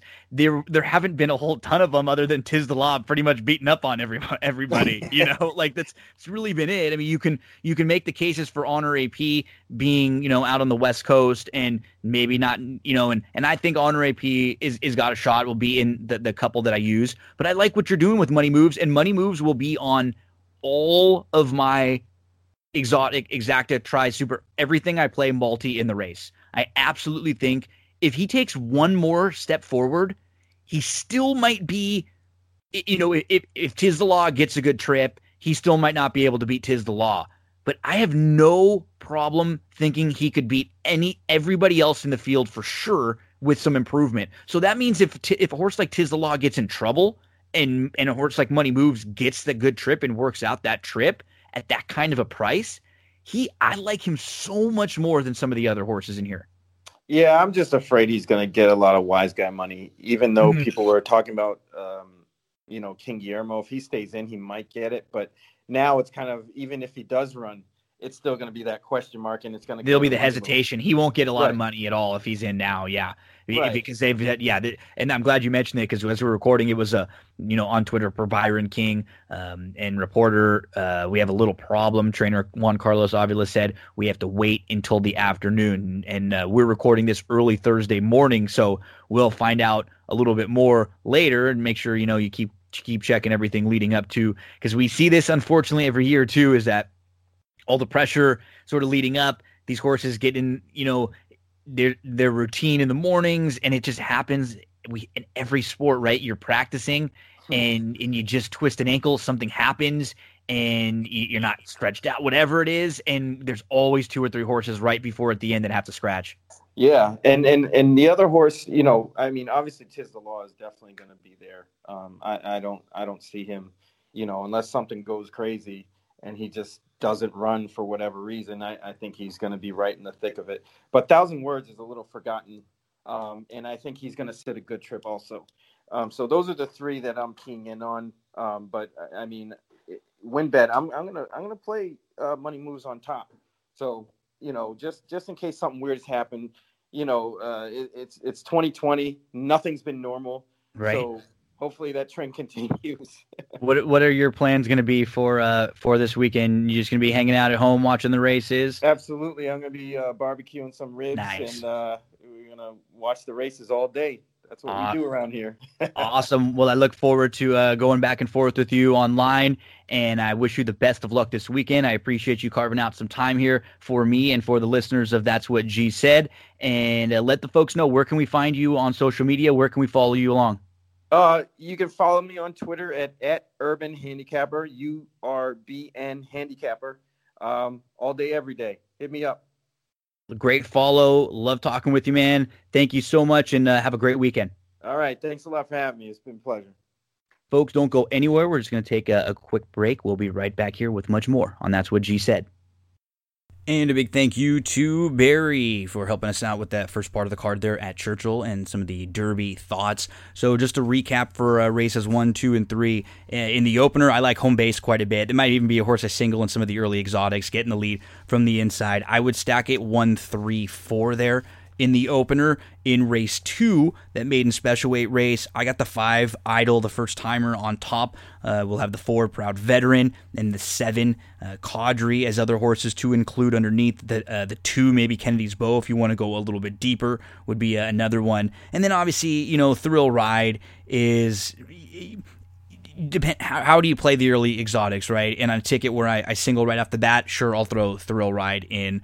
Um, but when you you know there are favorites that you or short price horses that you don't love and if you start using them in every race that's where your tickets start getting bigger and bigger and they don't get a, as good of a return on your investment as we would like. So uh, five four seven in particular with a look at idol i'm sure this horse is going to get a little bit of money first click. And then in race number three i've got the four one nation with the seven Dyna Charge with the two Fastly with the six Pit Boss, and then the five um, first timer who has a couple sneaky works. The Dam was one for six, has a couple winning siblings there. So I'll stack them four, seven, two, six, five in race number three.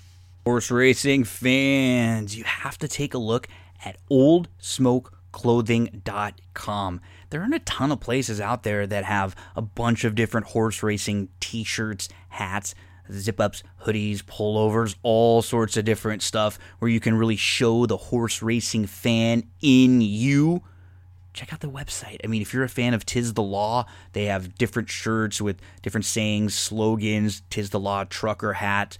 If you're a fan of all sorts of different horses, different racetracks, horse racing slogans, you can do custom designs there at oldsmokeclothing.com and get a little bonus just because you're listening to That's What G Said. If you use the promo code GINO, it'll get you free shipping on your purchase. So maybe your mom, your dad, your brother, your sister, your husband, your wife, one of your friends, they love horse racing. This is a really cool place where you can get them a gift. You can get them a couple different shirts, some hats, some things for uh, for a holiday, for a birthday. Uh, stack them away Use that promo code GINO. It'll get you free shipping.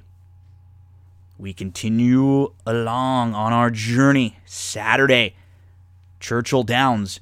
Up next, Ryan Dickey joins to talk races four, five, six, and seven, and then he gives some of his thoughts on the Kentucky Derby. Kick back and enjoy as we move to a section of the card that has fields of 12, 12, 12, and 12. This is maybe the best betting section of all of Friday and Saturday. There's a ton of really good stakes races, a ton of big name stars. There's a lot of races with short price favorites in them in the in the stakes. But in the earlier part of the card, and especially this middle part, four, five, six, and seven, you're going to be able to find a ton of five, 10 to 1 shots that you like. Kick back and enjoy, get those past performances out. Okay, we continue rolling along on this Saturday Churchill Downs Kentucky Derby undercard, and now the the number two hitter in our batting lineup. I mean, I'm talking about all time great two hitters. I don't know. I am not really sure who jumps out to me as one of the the all time great two. Oh yeah, Ryan Dickey. That's who. He's going to join me again. One of my favorite things of this show, Ryan, is you know obviously I get to talk to a lot of uh is get to give my opinion and interact with a lot of fans out there. But I also get to meet people like you who, you know, I've I interacted with, but I never really talked to. And now we've had a few conversations and I've started to get to know you a little bit. I feel like you're a, a nice friend. And uh, what are we going to do on a, on a Saturday Derby day? We're going to talk about some races with some buddies. So you ready to talk uh, races four, five, six, and a little Derby? Absolutely. It's really fun uh, talking with you. I have a, I have a good time and it's a, it's a great show. Okay, let's get right into it. So I've uh, right. we were lucky enough to have a bunch of good guests help us out breaking down uh, little little chunks of the card throughout. So you and I are going to talk about mm-hmm. races four, five, six, seven, and then give some Derby thoughts. Let's get into race number four. Man, we have a couple big fields and some good betting races. These aren't graded stakes, but if you're just looking for value and, and you're someone who likes to play five, eight, ten to one shots, you're going to find some in a couple of these races. So in the fourth, this maiden two year old race, six furlongs, where do you start? Who are a couple of the horses that you would maybe need to use in some exotics? Well, if I wanted to talk about the, the horses I'd want to use in the exotics, obviously I want to start with the two firsters for um, Brad Cox, the number five essential mm-hmm. quality, and then the number one horse for Steve Asmussen, Big Lake. Uh, although those are horses that I would need to use if I was uh, playing any um, multi-race bets, I think the horse that is for me the value in this race would be the number 11 Rye Sense of Humor, and it's not because his name's Rye and my name's Rye. I really think that by looking at this field, it's a big field with two year olds. Half the field are firsters, and you know the ones that have already started have mostly been forwardly placed. So this could uh, be a frantic early pace. I, I, I think that what I want here is a young horse who can make up ground. And if you look at Rye Sense of Humor's first race for uh, for Wilkes, um, he got bumped early in the mm-hmm. in his mm-hmm. debut, but then he started making up ground. And even though it was a short race, he not only gained position wise, he also diminished the length that he was behind. So he's already shown that he can make up some ground. So at six to one in the morning line, I know that Wilkes doesn't like to put too much pressure on his first time starters. Absolutely. Well, this is the second time. This is the second time this horse has run. And I think that he actually ran better uh, than his line shows because of the early trouble he got mm-hmm. in. I really think that Rye's sense of humor, if he goes off anywhere near six to one, even five to one, I, I want to bet him with both fists. Completely agree with you. He's my top selection in here too.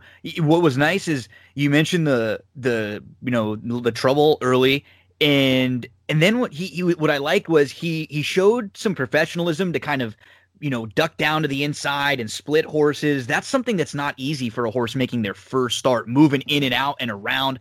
I feel like he learned a lot out of that debut race. I'm totally with you. Rye's sense of humor looks good. And yeah, I mean, of the for me, a couple of the others, I think you mentioned the the very live first timers. Like Copley is coming out of a good race up at Woodbine, but if he takes a ton of money, you know, I'd prefer Rye's sense of humor. Uh, absolutely, and, and, so I, I want I wouldn't want Copley at too short of a price in here. Um, the the three maybe is a long shot who showed a little bit of speed. The dam was actually a good one, and this horse has the ability uh, has the opportunity and maybe some upside to to be a little bit better. So this horse could be decent down the line. I wouldn't be shocked, but.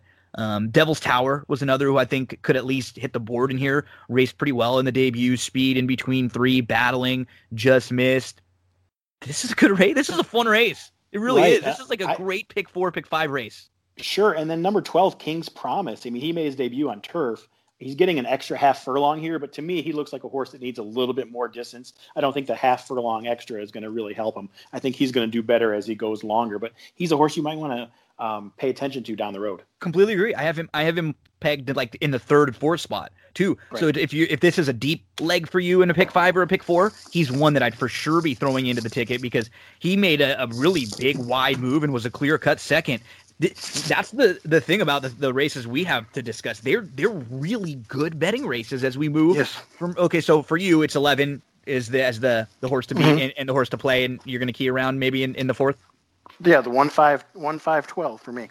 Cool. Cool. Let's get to race number five. We go a mile and a sixteenth allowance. These are first level allowance races worth a hundred thousand dollars. Gee, these purses. They wanted to draw in some big fields for Oaks and Derby, and they got them. So uh, this race, I mean, another one. You have a lukewarm morning line favorite of around three to one. I wouldn't be shocked if if any of two or three horses actually were to end up going favored in here. Who are some that you look to? Well, there's not a lot of speed here in this race, um, and and as you said, the number five Spanish Kingdom, he did face Graded Stakes Company last out, and although he finished fifth, he only lost by one length, so mm-hmm. he's going to be he's going to be the favorite. He's going to be bet. Uh, the number ten Parkland uh, with Geroux aboard should be near the front, even though, like I said, there's not a lot of speed. He should be forwardly placed. He faces winners for the first time, which could be a difficult task for him. That's usually one of the the biggest jumps is from uh, breaking your maiden and going against winners. To me, the horse that's very interesting here is uh, number eight on a spree. Uh, he's been running in further races, in uh, marathon races. He cuts back in distance. Uh, he should be coming in fresh and fit, and uh, he gets a little bit of a positive jockey change. And so, for me, I I really think that he represents a lot of value. He plays seven to two on the morning line. Mike Maker and Gaffney, and he might get bet a little bit, but I, I, think he's one that I can really hone in on in this race. And if he's close early, he's going to be really tough to pass because of right. those race because he's coming out of those longer races. He's got Correct. bottom bottom with the mile and a half race their last time out. And he he's not a horse that we worry about getting this kind of a trip. So if he's sitting second or third or even somehow or even on the lead in a race that you mentioned doesn't have a ton of speed, then it's right. going to be really, really tough to get by. And for, for the, the same reason that you mentioned, a horse that I'm going to throw in, you know, as betters, we definitely remember the horses that we get the head scratching trips with. And that was Cavalry Charge for me. I played at Keeneland on July the 8th, and I thought, okay, drawn to the outside. Swords just showed some speed going long. All the races that he's got going long, he's right on the lead showing speed. And he just had a wide trip oh, I mean, it was a brutal trip. He has one of those no chance to win trips where you're just sitting four wide mid pack that's like all the way around. I think they're going to get a little more aggressive with him because that's what has done well for him. So I expect him to be close in a race, as you mentioned, that has no speed. So Cavalry Charge will be on my tickets. A bust out long shot that I'm going to throw in is Job Security. More, probably more underneath. I'll throw him in in a pick five or two because he did have a horrendous trip. Does that mean he he can win this race just because he had a really bad trip last time out? No, but he doesn't seem too far behind this group in what looks like a pretty wide open group again. Maybe Trident hit first time on the grass. They have five winning turf siblings. You mentioned Spanish Kingdom. So again, you mentioned on a spree. You mentioned Parkland. So we mentioned eight horse, seven, eight horses right. in this race right. too, which just shows you how tough th- this one is again. So, um, kind of stack them up for us uh, as you find. How would you finalize this race? Um, I would probably go eight on top. Um, I, I do think that five will, will be there, so I'd probably mm-hmm. go eight, yeah. eight, eight, five, and ten for me. Nice. Let's move to race number six. Another hundred thousand dollar first level allowance, seven furlongs on the dirt. These are the three year olds and upward. So you, we, we look at this group, and again, these are horses that are nice animals. They're just a cut below the stakes horses and hor- maybe on the upswing or horses who have had some issues. I mean, just looking at this race from a handicapping standpoint, and if you, you know, you can very easily, right off the bat, build cases for Sir Alfred James, Coastal Defense, Wayno, Wild Poppet, Cool Bobby, Street Class, Verb, Cowboy uh, Diploma, uh, Diplomacy, who was the first time gelding was super impressive last time out. So again, no joke, legitimately, you can make cases for all of them. Does that mean you use them all in the exotics? No, you got to pick and choose some and cut some out here and there. But I get, ah, you know, I'm saying it again. Our little chunk of races that I think that you and I had might have been the most competitive, even more than the deep stakes. And I'm talking with anyone or any of the other races. It were these were just really, really fun and difficult races to handicap. Yeah, this one came out pretty competitive too, and when I look at the the entries, I, I see horses that I've bet in in different positions before, like in you know in, in previous races, like Verb, like number eight Verb. I've I've liked that horse uh, mm-hmm. before. I don't know if I I don't know if I bet him when he won last out, but I know that I've bet him in the past. I don't mm-hmm. really like him so much here. When I first handicapped this race, I really two horses really stuck out at me, but I'm going to go with three. The one that sticks out the most is number six, Cool Bobby. I think yeah. Cool Bobby um, always uh, in the last, especially in the last two races, ha- has been you know right right there. With the um, excuse three back too, you know, yeah, three back. He, he needed even... the race off the long layoff for the newborn, and he's been good in, in yeah. two starts since. So always involved. I mean, if you look back, if you look back, he's he's he's always there. I think that's a horse that fits well in this. Yep. The one that I like the best, however, is number two, Sir Alfred James. Yeah. And the thing I like about Sir Alfred James, he's only raced twice. Um, but if you look at the the if you look at his running lines, if you watch the the video or the replays of him, you know that he really, really, when he gets to the wire, he's in full out mode. He's really running hard. So he's not just getting to the wire uh, you know, in the nick of time to win. He's really at his best late in the race, and I really think that's going to continue here. I think he's the most logical winner of this race, the number two, Sir Alfred James. He might not be forwardly placed, but at the end of this seven furlong sprint, he's really going to be chugging, and uh, he, he's the one that I like the most. But I also like number five, Wild Poppet. Yeah, ten to one on the morning line, um, just because this one can, you know, if you look at I, I use the uh, Timeform uh, pace projector. He, he's projected to be up front a little bit. I don't think he's going to be that forwardly placed as as the pace projector says. I think this is another one like Sir Alfred James who who runs well late. I mean, two back he didn't do hardly anything at all. Actually, three back he didn't do hardly anything at all. But he's always in the mix.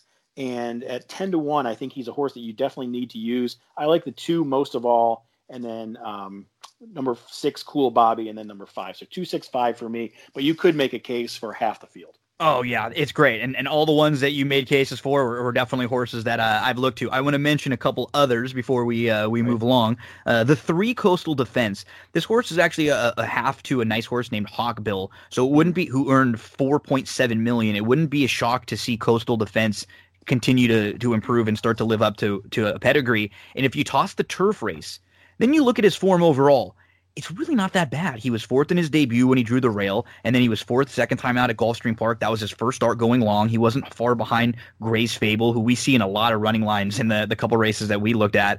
And and then he came back in his two starts. He won over this track at Churchill Downs going a mile where he came from off the pace. That was in the slop. And then at Ellis Park, he was really good. He just he was just beating the neck. He settled. He was three deep he loomed up. He just couldn't hold off the four to five favorite. And it looked like at the top of the lane that favorite was going to blow right by him. And he really battled all the way and tried hard. So I'm going to play him as well. You mentioned the two Sir Alfred James. You mentioned the six Cool Bobby, who's he's probably the measuring stick. Like if nobody jumps up and runs a race good enough to win, Bobby will probably win this race. He feels like he like you. I like exactly what you had said. He's just so consistent. You feel like he's going to be there. And then in uh, cowboy uh, diplomacy at the uh, diplomacy, I always messed, right. I always uh, butcher right. that word. Yeah, right. Uh, at the end, he he'll he'll be around at, at the very least early. He was super impressive, and now he's going to go as a first time gelding. So just a, another crazy good betting race in the sixth at Churchill. Our last race, uh, well, the seventh, and then we'll mention a, a couple thoughts on the Derby. Let's get to race number seven here. We have a uh, how about Signalman, who we you know we remember from a few years back Signalman who Breeders' Cup Juvenile and he was on the the Derby trail. I didn't get in the Derby, but he was ended up running in the Preakness and he he's one of those horses I always remember. Bodexpress may run in this spot. He's cross entered in a couple different spots, but just just the morning lines in all the races that we had, they might not all be right. There may be a horse or two that ends up get bet getting bet, but it just shows you how spread out and how wide open they are. Here again, there are a bunch of, you know, horses that you could make cases for between, you know, anywhere up to 10, 15 to 1 that you could make legitimate cases for. Who are some that you look to in this race? Well, this is this is the race that of the four that I'm I'm going over. I had the absolute hardest time coming up with anybody here, and the the reason for it is just like you said, you can make case for for almost every single horse in this mm-hmm. race. Um, I mean, I really wish I could just go all here. I guess it all depends on what Bodexpress does. If Bodexpress starts in this race, he'll be forwardly placed um, against this group, he could just go take yeah. him all the way. So he's somebody that I would I would definitely need to use. And he at uh, least I'm, changes the complexion of the race too, just adding yes. a major speed factor. That that changes yeah. things for a horse like Aurelius Maximus. You know, that just kind of changes everything. You you look at him like maybe he won't have as good of an opportunity with the Bodexpress. So he, he's a, a real key factor in this race.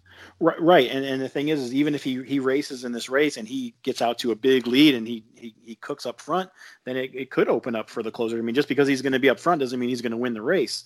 Um, he's good enough, obviously, to do that. But I mean, that takes away from Casino Star, that takes away from Signalman, that takes away from Aurelius Maximus, like you said. Um, you know, closers like that. Even Signalman, who who is you know projected to be way at the back of the pack that that takes away. So for me, this is a real hard race to say a couple days ahead of time who I really like. I mean, if somebody said, "Hey, you need to give me four horses in this race that you would use," I mean, I guess I would go with Bodexpress for sure, just because I don't know whether he's going to be in or not, and he's you know pace dependent here. But Aurelius Maximus, the number nine, I think. Uh, regardless of who or regardless of, of who gets up front, I think this is one that will be closing late. Yep. Um, the other one that I liked was the number 12 horse, um, locally owned. I think locally yeah. owned is has proven um, to to be a horse that can be near the front um, and and do well. So I mean, it's just this whole this whole race is pace dependent. So for me, I mean, I like the twelve, I like the nine, um, even a little bit was on the five. Who's the five? Oh, Tank Commander. I've I've bet Tank Commander before. This is one of those horses. Big win last time out he, over he did, this track. Did, yeah, he won last time out, and um, I think I bet this horse last year in his maiden. Yeah, the, I bet this horse when he broke his maiden last year at Churchill. I think I was there that day. So this is a horse that could definitely get the job done. It's just a really, really, really tough race. I mean, I maybe not use all, but I could probably use three quarters of the horses in this race. It's really tough. Absolutely. Uh, you mentioned Signalman, who I actually mm-hmm. I think he's going to give a good account of himself, but that doesn't mean win. I feel like he might be rounding back. He you could toss his last race. His two back mm-hmm. on the dirt wasn't bad. He was chasing a lone speed horse that day and top seed.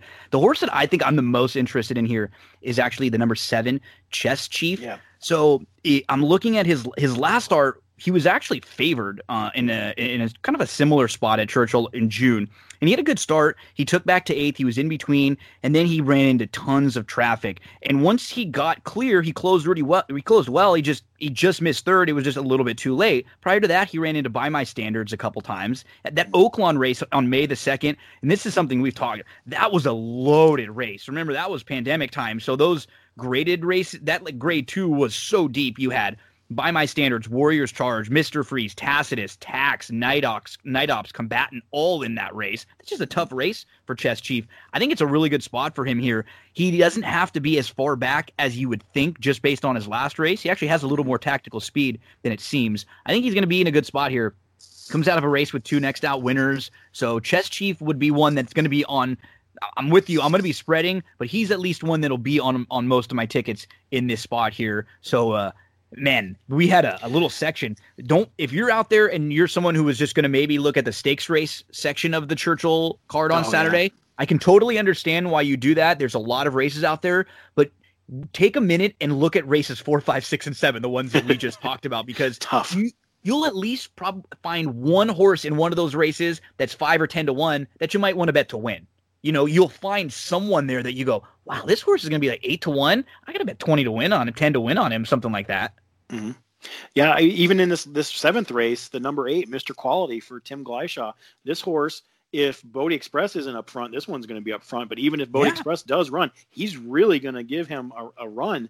Um, he's he's one of those uh, tough headed. Uh, you know, he's a he's, he's a hard trier. He's a hard knocker. So I mean, he's twenty to one on the morning line. Not saying he's going to win the race, but at a mile and the sixteenth, if he stays engaged for a long time, he could pick up a piece at a very nice price. Let's get to the Derby. We'll get to some uh, some thoughts. You and I actually dissected most of this yes. field a few weeks ago when when they had just really finalized who was had all their points and talked about who was going to run and not. So we have a lot of thoughts on record about this field. Mm-hmm. But now you've seen the post positions, you've seen the the morning line odds. We know exactly who's in the field. Give us a minute or two. Who? How are you approaching this race from a betting standpoint? Can the Law be beat? Are you going to play him and and maybe just use exactas tries with some nice horses underneath and try to catch him? What's your approach to the Derby this year? I mean, I I have a hard time seeing Law not winning this race, and that really makes me upset as as as, yeah. a, as a, handicapper and as, yeah. a, as a better. It really makes me upset because I'm not going to make a whole lot of money unless I can identify the two horses that come underneath for the trifecta, and those two horses can't be honor AP and can't be authentic. I know. And the problem with this is, is there's a good chance that one or both of them are going to do. I mean, there's I a good chance we could have a very, very chalky Kentucky Derby. I but I will give you and everybody else horses that I think outside of the outside horses. I mean, is anybody going to be watching any other part of the starting gate than the the, the, the outside races? five? yeah, that's it. Yeah. That's it. Yeah. Um, I think in a race like this, you always have to look at the other Baffert. I think Thousand Words. Um, had this race gone in in May, I don't think he would have been a horse I even would have thought about.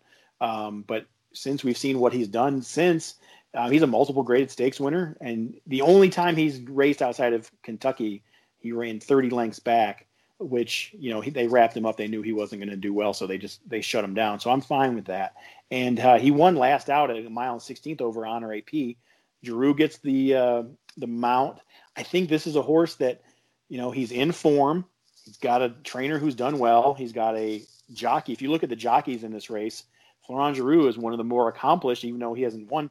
Um, he's he's been in a lot of Kentucky Derbies, and I think and, Thousand Words is is un, un, unrecognized here. With a horse like him too, and, and I imagine from a for a pure running style perspective, right. especially when you have someone like aboard, they have to just get aggressive. And that doesn't mean be on the lead, but he's not the type. He's like a grinder. So he's not going to come from 15 lengths behind and pass everybody. But if mm-hmm. he's if he's in the, the top pack and he's sitting close, he right. just keeps keeps grinding all the way. And there'll be horses that start backing up and he'll continue to grind. So for him, it's going to, like most of these horses, any, I think a lot of them, especially other than the top few who may would be maybe the only horses that would be good enough to win a race that didn't have a beneficial trip, right. they're going to need the beneficial trip to get the, to hit the board. And they're going to need to, to jump up with probably a career best to beat a Tiz the Law. Um, because like you said, it's just the, the the gambler, the better in me wants so bad, but then you remove art collector, who at the very least you feel like art collector would have made the race more difficult on Tiz the Law by being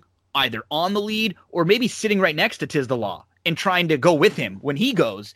Now you take out the horse who was probably the second choice, and you know something we talked about before. There's no charlatan, Nadal, Maxfield, those other horses that would have been in the next, you know, the next few choices. It really does feel like it is Tiz the law versus the field. It kind of does. It really Correct. does. I, I agree with you 100. percent And one of the uh, what I, one thing I've looked at the uh, at the entries here is there's like pairs of horses. If you like thousand words then you probably like New York Traffic for the same reason. yeah, reasons. no, it's true. It's true. And if you like Sole Volante, who's a, a, big closer, you probably like Enforceable for the same yep. reason. So yep. those or even a max player horses. in that group. You yeah. you can put max player. Yeah. You, are totally right. Yeah. There are and they, there's some that you fit. They fit very similar profiles, and, and, and so that's a that's a great point. So yeah, it's just um it's a it's a different year, and between the Oaks, between uh the Derby, we have some nice horses. It's different because we know them more now. So Correct. normally in a Derby Oaks year in May, we still have these horses that come in. There's some upside. We don't know if the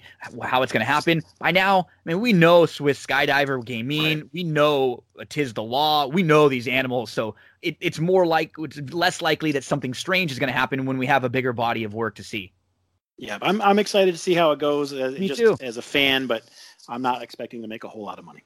Yeah, this and, and that's what the undercards might be for. You know, we yes, still correct. have plenty of opportunities, and that's what the, some of the races that we just talked about. If you're not gonna, you know, feel like you, you want to spend a whole lot, or maybe you play small, pick four or five late, maybe the middle part of the card is where you open things up a little bit, and that's where you make your money. Because wouldn't it be nice to make a bunch of money and then kick back and just watch afterwards yes. once you've already got your uh, your tickets cash? So Ryan, awesome stuff, man. I really appreciate it. Thank you for coming and joining us. Give uh, everybody out there your plugs. Where can we find you on social media and follow along? Well, you can find me on Twitter at rdicky249. I'm pretty much on there 24 hours a day, seven days a week. So you can find me always there. But I really appreciate you having me on, and it's it's really fun. I can't wait to listen to the whole show and, and hear what everybody else has to say about the yep. other races on the undercard. We got Barry opening things up, Barry Spears, nice. and uh, you're uh, you're uh, the, the, the second hitter. Craig right. Milkowski's in the in the three hole. He's going to be jumping in, going races uh eight, nine, ten and their and his thoughts on the Derby, and then uh, Emily is going to be uh, cl- closing things out. Emily Gullikson, she's going to close things out with the uh, the lead up to the Derby. So okay. we got a nice little one, two, three, four punch here for our uh, our full card Saturday. Ryan, thank you so much, buddy. Have a great weekend. I hope you make thank a ton of money. Thank you very much. I appreciate it.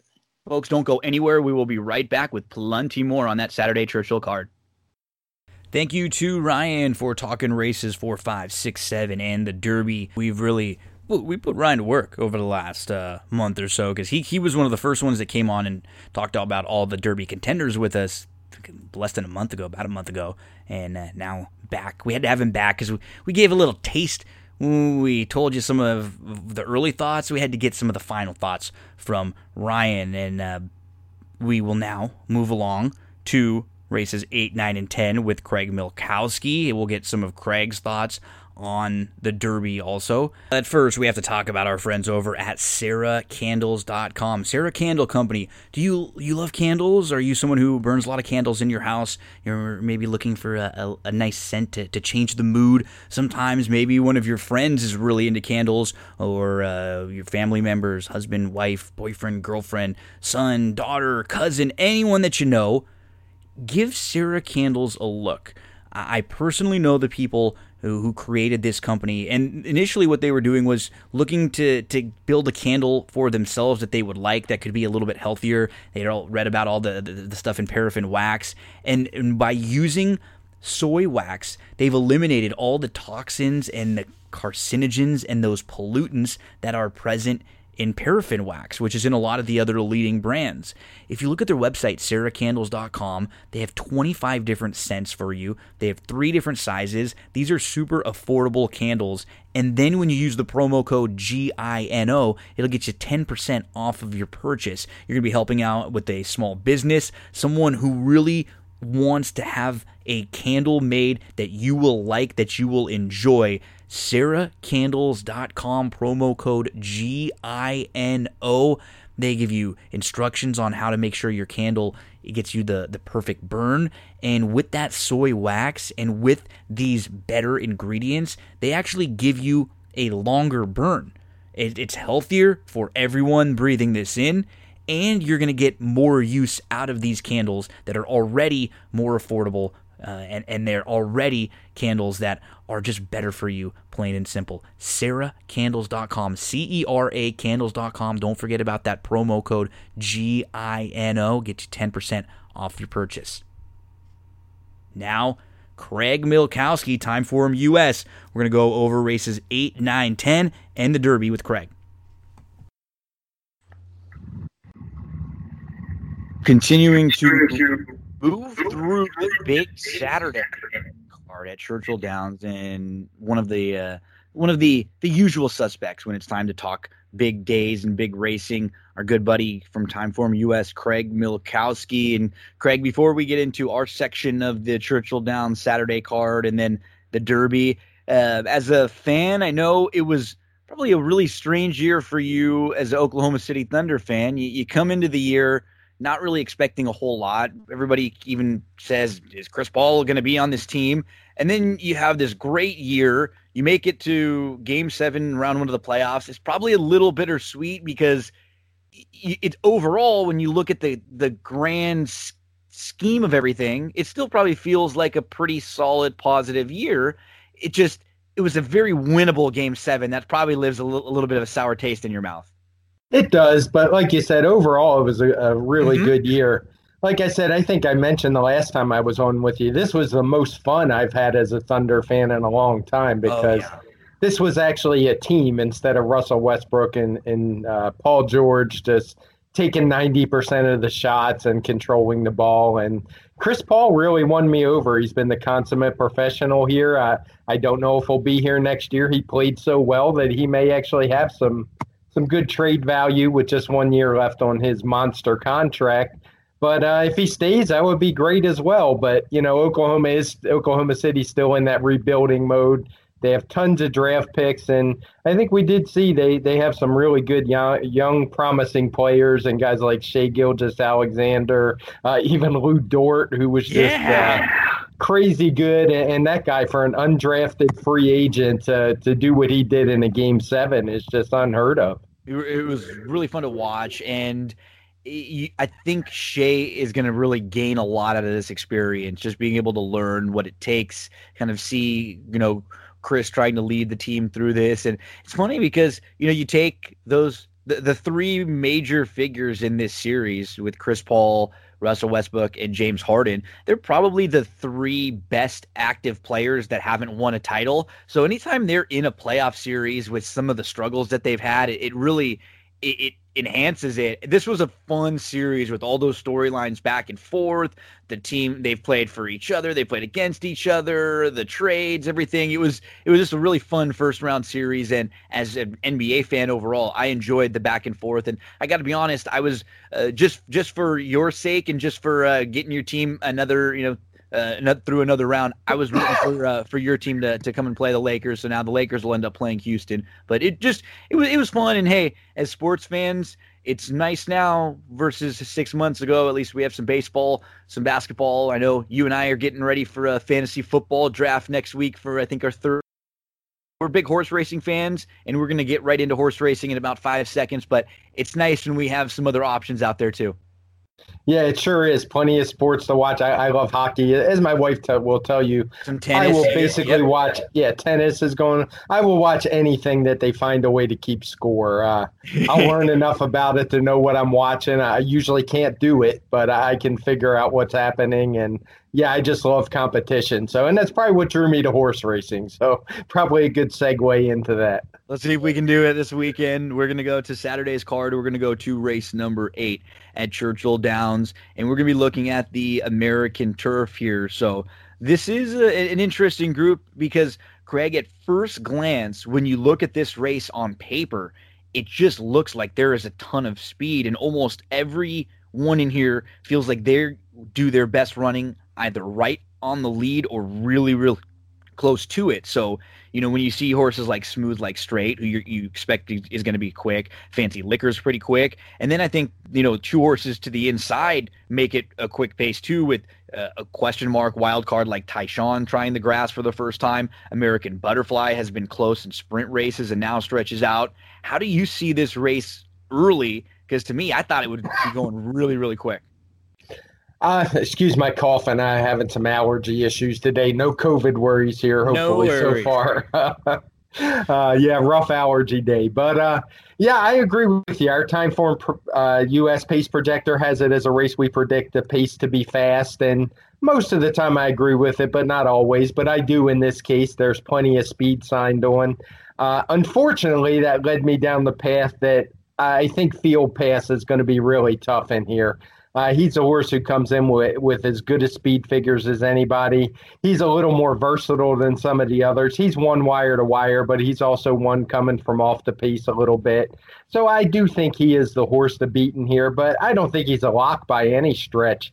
And if I was going to look for a price in here, I'm actually leaning to the three horse Savoy. Yep. Uh, he's a horse who went wire to wire last time, but I don't think he is a horse who has to have the lead. He's shown that he can rate last time uh, or in the past. Last time it was just more of a case, in my opinion, where they just handed him the lead in really slow fractions and he took it and was able to to finish off the race pretty easily at a nice price. But what impressed me the most is the jump in the speed figure he got on turf in his first try on that surface for trainer Michael Tomlinson after he was claimed for $50,000. And given the fact he was able to, on turf, so what I call rate on the lead, he was able to set that slow pace and really finish. I think he's the one uh, of the longer prices who could adapt it and make a good run in here. Yeah, I think it's very similar about this race. Like Field Pass just seems like he's the most versatile. It's a great spot for him. Maybe he, there were a couple excuses you could give him for last time out. He, you know, he was forwardly placed. He's a little bit wide. I, I just honestly think it might have been a group that was just a tad better than him, a, a little bit tougher. And this is a, a, a nice spot here. So he's going to have to beat Smooth Like Strait, who got the better of him when they hooked up at, at Churchill back in May. But and Smooth Like Strait has some ability, but it's interesting. You don't generally see these West Coast turf horses come into a group like this and, and be a short price favorite. So he he could win this race, no doubt. He's going to have his work cut out for him though, with a ton of other speed in here. Um, I, I'm completely in agreement using the three Savoy on on all tickets. I think he ends up putting himself in a good spot. I kind of use the one as a wild card. Tyshawn trying the grass for the first time. I just I had high hopes for him uh, earlier on in the year at Oaklawn. I don't really know how good he is, but he has a little turf pedigree. Other than the ones we mentioned, is there anyone else in here that that you know you, you want to mention anything about? No, I mean Tyshawn is definitely the wild card. I agree. I, I, looked at his breeding. There's not a whole lot there. There's there's not really negatives, but not a lot of positive. Yeah, that's a good way to put it. either. But he's going to be a price, and if I if I'm playing uh, horizontal tickets, he's certainly one I, I will use in, in the you know, like as a B or a C type that if he wins, I don't want to get knocked out of it early.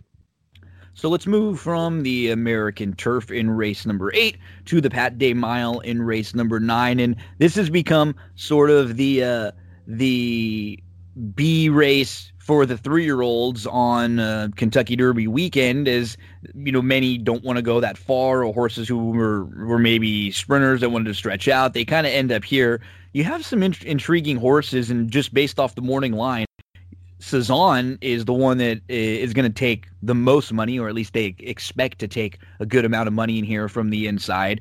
But after you get past Cezanne, I mean, he's lightly raced. He he is he hasn't really done much wrong either, but he was fourth in that small field. It was sort of a a strange race though because at the top of the lane he looked like he might win that race, Craig, and uh, he moved into the lead, and then his stablemate Thousand Words just kind of kept grinding on the inside, and it seemed like the last, you know, sixteenth of a mile really did Cezanne in.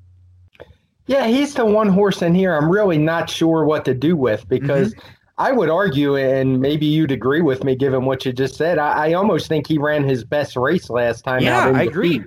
Because on the speed figure scale, he certainly did from us. Uh, he, he was part of a quick pace he did back up a little bit at the end, but you know he was facing a run in the Kentucky Derby. A uh, few races later on, one of them is the second choice almost assuredly in honor EP. So you know, it's just there. There are pluses and minuses with him. I like the speed figure. He comes in with the best one in the field. I like the turn back a little bit. Uh, what I don't like is that inside draw and Completely the fact that no, that No Parole's in the race. I, I've just never been a fan of that inside post for the mile races at Churchill. It's a really funky setup. It's a shoot, but it's kind of angled in a weird way, and horses just seem to find bad trips from there. And if I thought he was going to break clear and clear early, I'd probably like him a lot more than I do. So he's one I'll use, but but I don't love in here. Yeah, you mentioned no parole, who I think you have to really talk about at least as a horse who you know the race sort of goes through because on paper he's no doubt the quickest, but we we saw last time out. He's a he's a speed horse and even if he gets clear it, doesn't always mean things are, are going to go well for him. He i mean on paper he probably clears this thing right? Does he does he get the kind of pace pressure that you think he folds? Does he have a shot to hold on here? Where do you stand with him I think he's. I mean, I do think he'll clear, and, and I think he's going to make the lead. But I think he only knows one way to run. He's he's just going to going to go fast and and see if he can hang on. And for me, the distance is a real question mark for him. Uh, his win in the Grade One, Woody Stephens. not to take too much away from it, but he got clear. Uh, he didn't really get challenged at all. And it was a track that, frankly, I think was favoring speed in the rail. Uh, I was against him in the Jerkens, and he didn't run. I think he was acting up that day, if I remember right. Uh, Tom Amoss was talking about it on the, the FS1 or FS2, whatever network they were on. Uh, how he just wasn't himself. He almost told you he wasn't going to win that day. He could just tell by the body language. But at the mile, I'm just not a fan of his. I think he's trouble for other speeds in here, but you know, I, I, don't think he, he's one that I will be using at all. uh, no matter how I play the race, because I think he's going to set the pace and fade. I'm going to lean to to a couple other horses in here. Um, and the, the top one is going to be Tap It to Win. I, I actually really liked his race in that Jerkens where he kind of tracked no parole just a few lengths off. Uh, he actually took over the lead. He was kind of lost a few lengths around the turn. And while he was eventually run down by Echo Town, who's probably going to be the favorite or second choice in here, I think that win margin of three and a half lengths is really exaggerated that day because of the pace. Echo Town just got a nice, much, much nicer, cleaner trip. Uh, he was able to, to just sit much further back and make that late run, and it was timed better. Whereas Tap It to Win probably moved a little bit early when no parole gave up the lead. So I favor him a little bit, but I think either one of the two could win. Yeah, you, you mentioned uh, Echo Town, and I think the the post also has something to do with it. Echo Town is nice too, where I'm, I'm a little concerned if he gets shuffled down towards the inside and has to try to come out. I, I don't think he wants to come from way out of it. You know, four or five lengths like he did last time out is probably about as far where, where he wants to come out. Um, Tap It to Win should sit a really nice trip. Yeah, is there anyone else in here who you're looking to? I mean, towards the outside, what do we do with someone like Rushie, who's going to be turning back from the the San Diego Derby and the Bluegrass? Yeah, Rushie's one I'm definitely going to use. I definitely like these turnbacks uh, into seven furlong and mile races for horses that were on the Derby trail like he was. He certainly didn't embarrass himself. He he ran well. He, he's got a whole bunch of really big names in his past performances, and I think he'll appreciate the cutback. He gets a great post position. There should be plenty of pace, and I think he's one of the the main contenders in here. Uh, if I had to rank them, I would go Tap It to Win first, and probably Rushie second, even over Echo Town. Yeah, we, are we're, we're similar in here. I throw Echo Town in, the mix with those top three. I do. Um, I you know, looking at anyone that might be a, a deep or long shot? Is there uh, any wild cards in here? I didn't know really what to do with vertical threat. I just have a hard time getting a gauge for for. I mean, just using for example, vertical threat comes that small field of four w- that he won, but Cezanne actually was dead last in that field of four. That I probably like that race a little bit better and at least get a better feel for the company. I didn't really know what to do with vertical threat. Yeah, I don't like vertical threat. He he's too slow on my speed figures, whereas the others are running approaching 120, and Cezanne is actually top to 120. He's barely hitting 110, so that's a pretty pretty big gap there. If I were going to look for a price in here, it would be Digital, who who gave Echo Town all he wanted in an allowance race at uh, Oaklawn back in May. Uh, he tried the turf last time. That didn't work out very well, but I'm just going to put a line through that race. And, and, he looks like one who, who could have a shot if he gets some pace because he's certainly one that likes to come from behind. And as I said, he gave Echo Town all he wanted that day at Oaklawn. And I'm pretty sure, if memory serves, Echo Town was a, a big, big favorite that day for uh, Steve Asmussen. We move along to race number 10, which is the grade three Iroquois. We're going to have some two year olds here going a mile. And what's interesting about this group is the right uh, the 10 ride of a lifetime is going to take a lot of money and i think a deserving favorite. Just if you're looking on speed figures he he's been beaten by one horse in three races and that same horse beat him twice. Uh, and so i think the race will at least go through him. You have some horses though who when you see these these horses that generally are in some of these two year old stakes races, a lot of times they're horses who are really quick and won races because they were precocious, they were quick, and they opened up. There were like four or five horses in here who actually closed a pretty good amount of ground to break their maiden, but they didn't earn big or gaudy speed figures. That's why this race is a little bit kind of funky on paper. Does it look like the ride of a lifetime just towers over this field? Uh, for me personally, and it might sound weird coming from a guy who who does speed figures for a living, you cannot bet these horses with big figures stretching out like he is, uh, particularly stretching out two furlongs. Uh, I don't care how good they look. Uh, usually, if they run that well at six furlongs, and especially a horse like him who was fading last time, uh, Jackie's Warrior was running away from him. I just don't get the impression he wants any parts of a mile. Now, if he beats me, great. I, I can live with that at seven to five. But overall, you're you're just going to do a lot better ignoring horses like this uh, because more often than not, they're going to disappoint. So I'm going to look elsewhere. I, I, generally look for horses who have shown some speed. Uh, and the one I like in here, uh, shown some speed, but also shown they can finish, is what I was trying to get at. And the horse I really like in here is Midnight Bourbon for Steve Asmussen, uh, which seems to be a common theme these days. The guy's winning races everywhere. Yeah. Um, but I'll be surprised if I get that six to one that's on the mor- morning line just because of the connections. But I really like this horse's maiden win. He ran that mile at Ellis Park. It's kind of a weird configuration. It's not the one turn mile that we see at Charles uh, Churchill, but it's not two turns either. It's kind of a turn and a half. But he's handled the distance, and I like that he was able to sit up close to that speed. The pace was pretty quick early. He took over and just ran away from the group. It's a, a race which has come back pretty strong as horses have run back from it. So he's the one for me if I can get anywhere near that price. Yeah, the the four Ultimate Badger had some pretty late energy too. He was sitting and he really drew off nicely. Joe Talamo had a, a, very nice meet over there.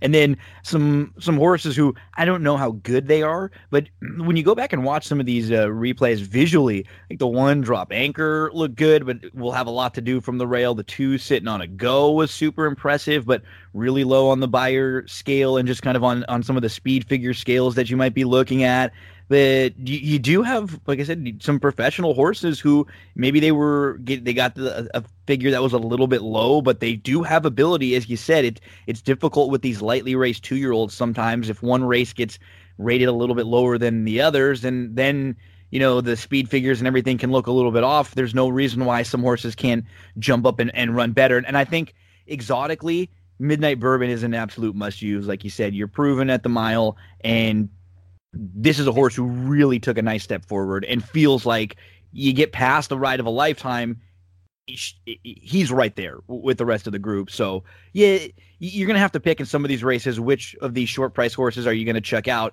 this looks like it might be one for you anyone else in here that uh that drew your eye or someone to throw in I mean, the one I guess you got to keep an eye on Super Stock for, from the same trainer, just mm-hmm. because he gets his top rider. I'm sure he had his his pick of which ones he's had.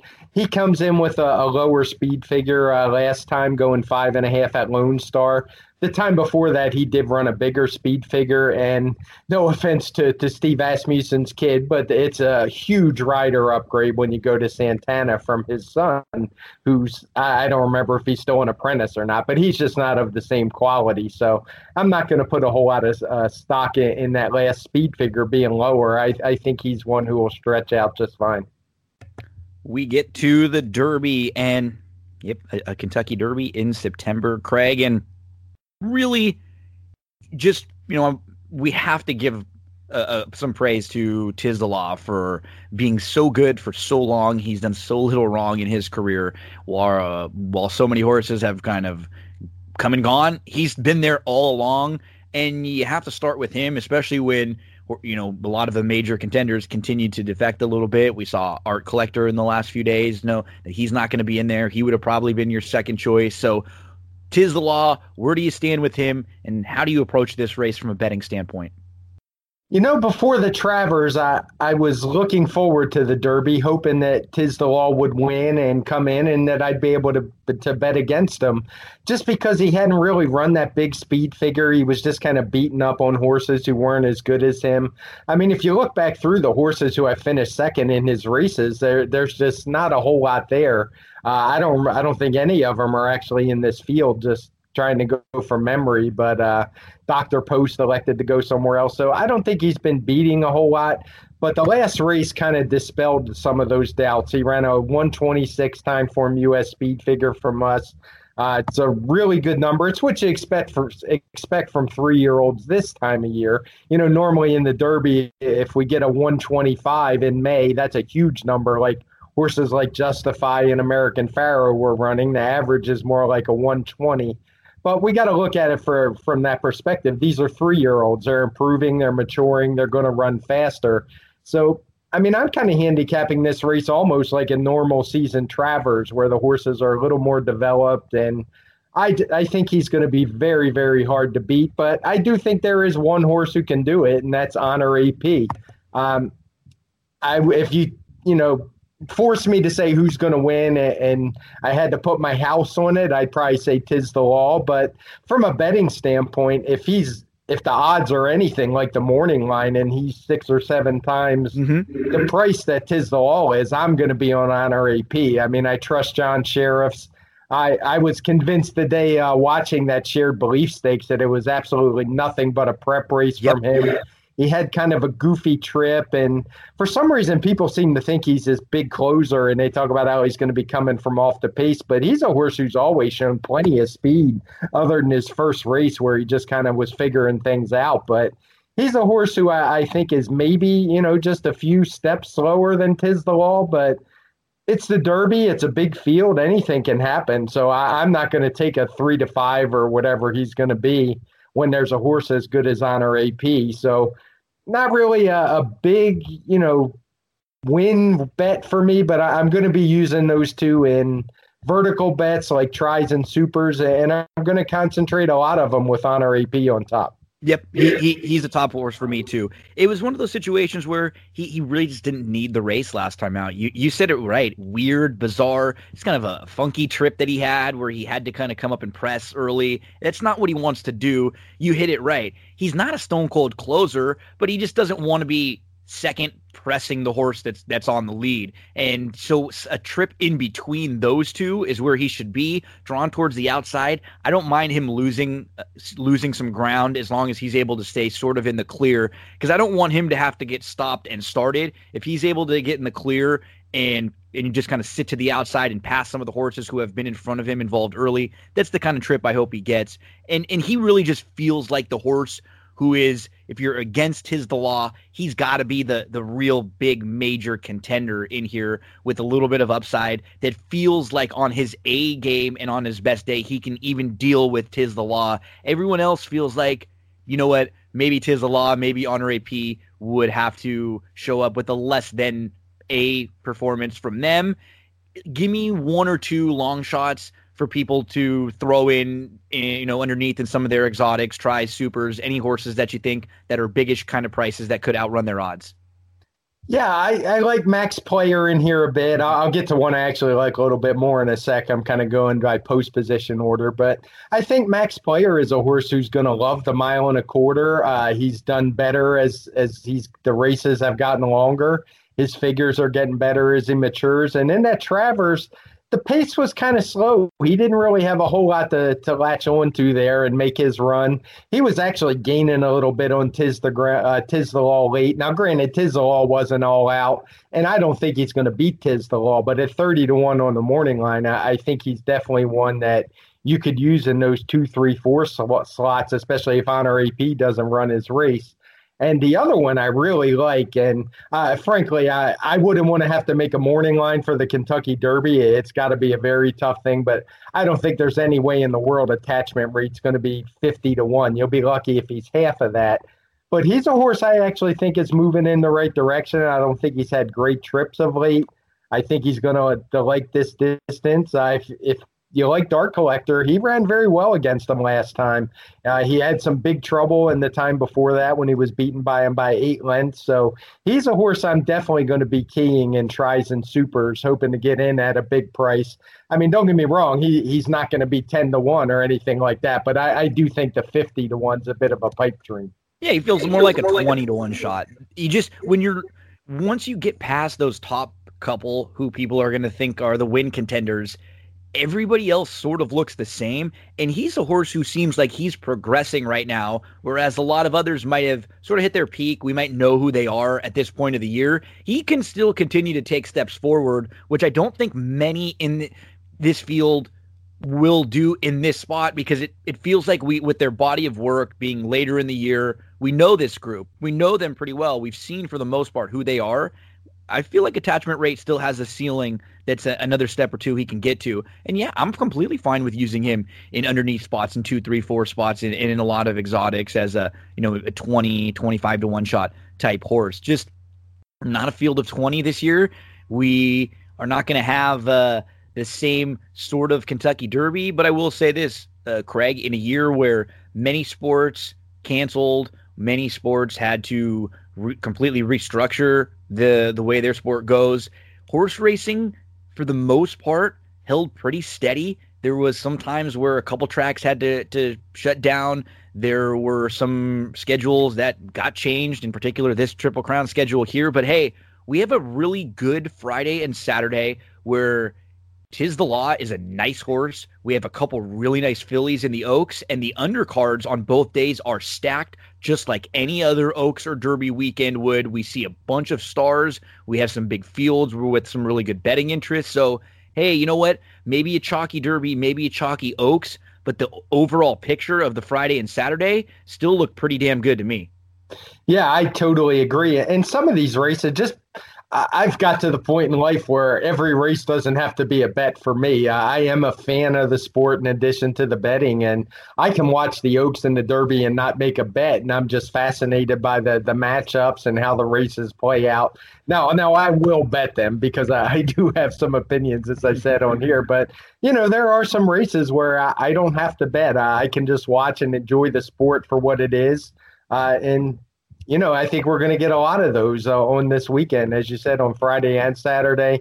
Just some really big horses. Uh, I haven't looked totally over the Oaks card, but I think I saw Monomoy girls there. Yeah, you got uh, Sharing.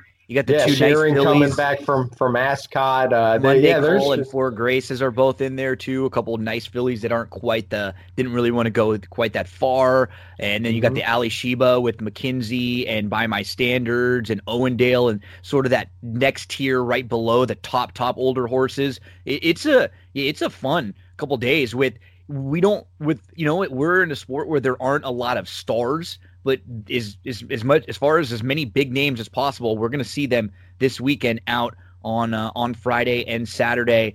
Craig, awesome stuff uh, as always. I really really appreciate you taking time because I know it's a busy week and, and we're all doing a, a bunch of these. So thank you for carving out a little time here and let the folks out there know what other stuff can we see from you and what can we look from you uh, for this weekend in the next few days.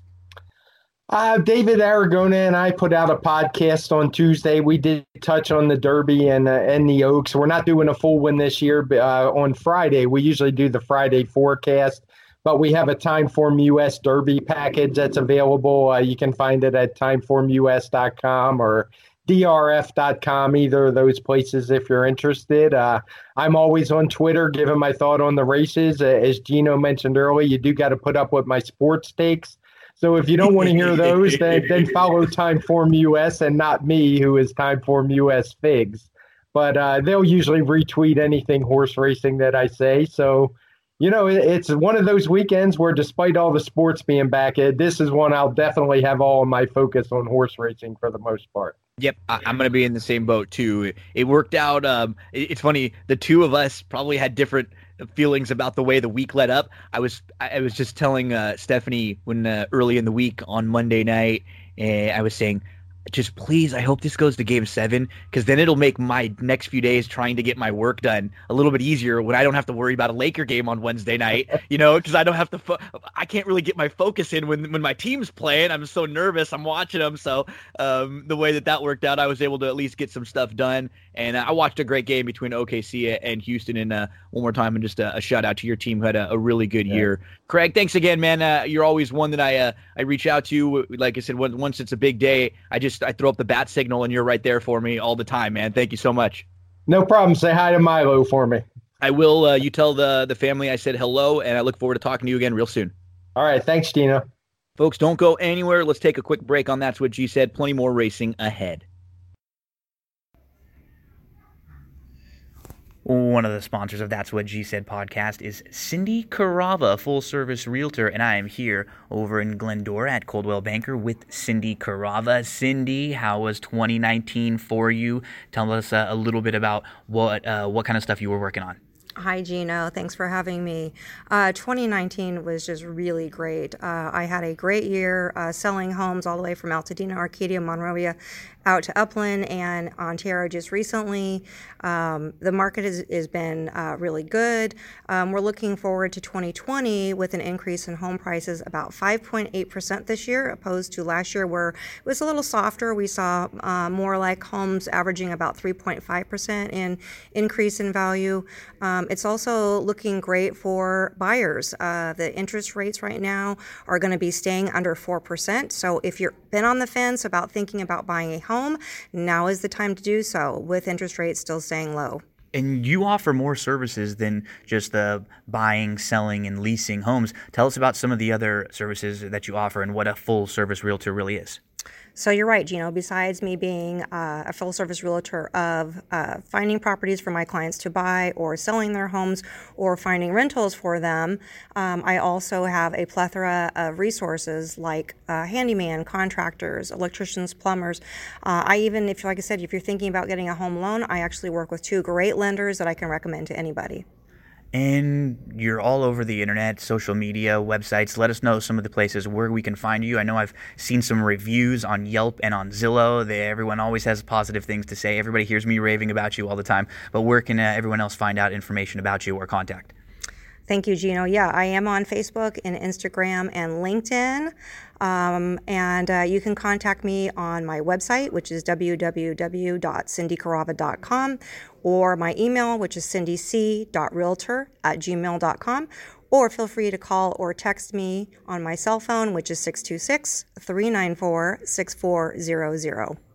Cindy is awesome. She's one of the kindest and most genuine people I've ever met. I promise you, you will enjoy every minute you interact with her. So thank you very much, Cindy. Uh, appreciate all of your support from That's What G Said podcast. Thank you, Gino. Have a great day, everyone.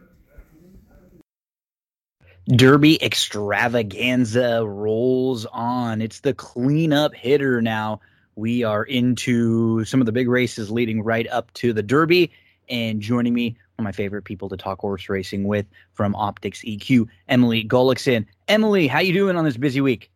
I, am doing great. Yeah, it's a busy week, but but it's a fun week, right? Wouldn't wouldn't yeah. have it any other way. No, and and you know it's obviously a different year. We're, we're in September and we're talking about the Oaks and the Derby and, and all that stuff this week. But it, even if it looks like those two races in particular may end up a little bit formful, we still have a ton on the the undercards on both days don't disappoint. There's a combination of big names, big stars, and then a lot of other races that are just wide open where you can catch some prices. So really good combination of everything over the two days.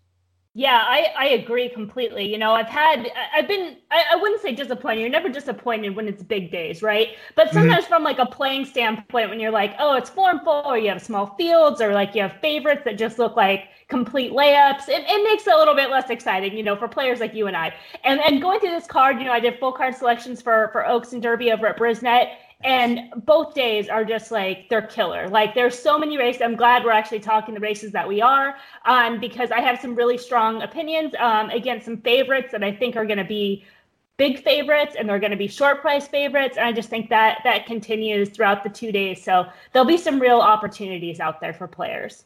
So, those of you who are following along, get your past performances out. We are into race number 11 at Churchill on Saturday. We are on September the 5th, and this is Derby Day undercard leading right up to race number 14, which is the Kentucky Derby. So, in race number 11, we're going to go a mile on the turf course in here. And any race that she's in, you have to really start the conversation with newspaper of record because she's a very polarizing filly. She's a super talented filly, and she showed last time that she can actually win on a turf course that's not yielding, which was uh, you know a little check mark off the boxes for uh, her on her resume.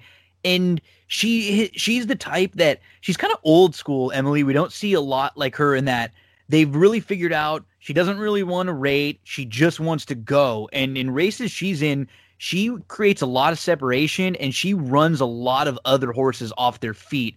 How do you think she stacks up in here? And what does it look like from Optix and, and from your opinion from a pace standpoint?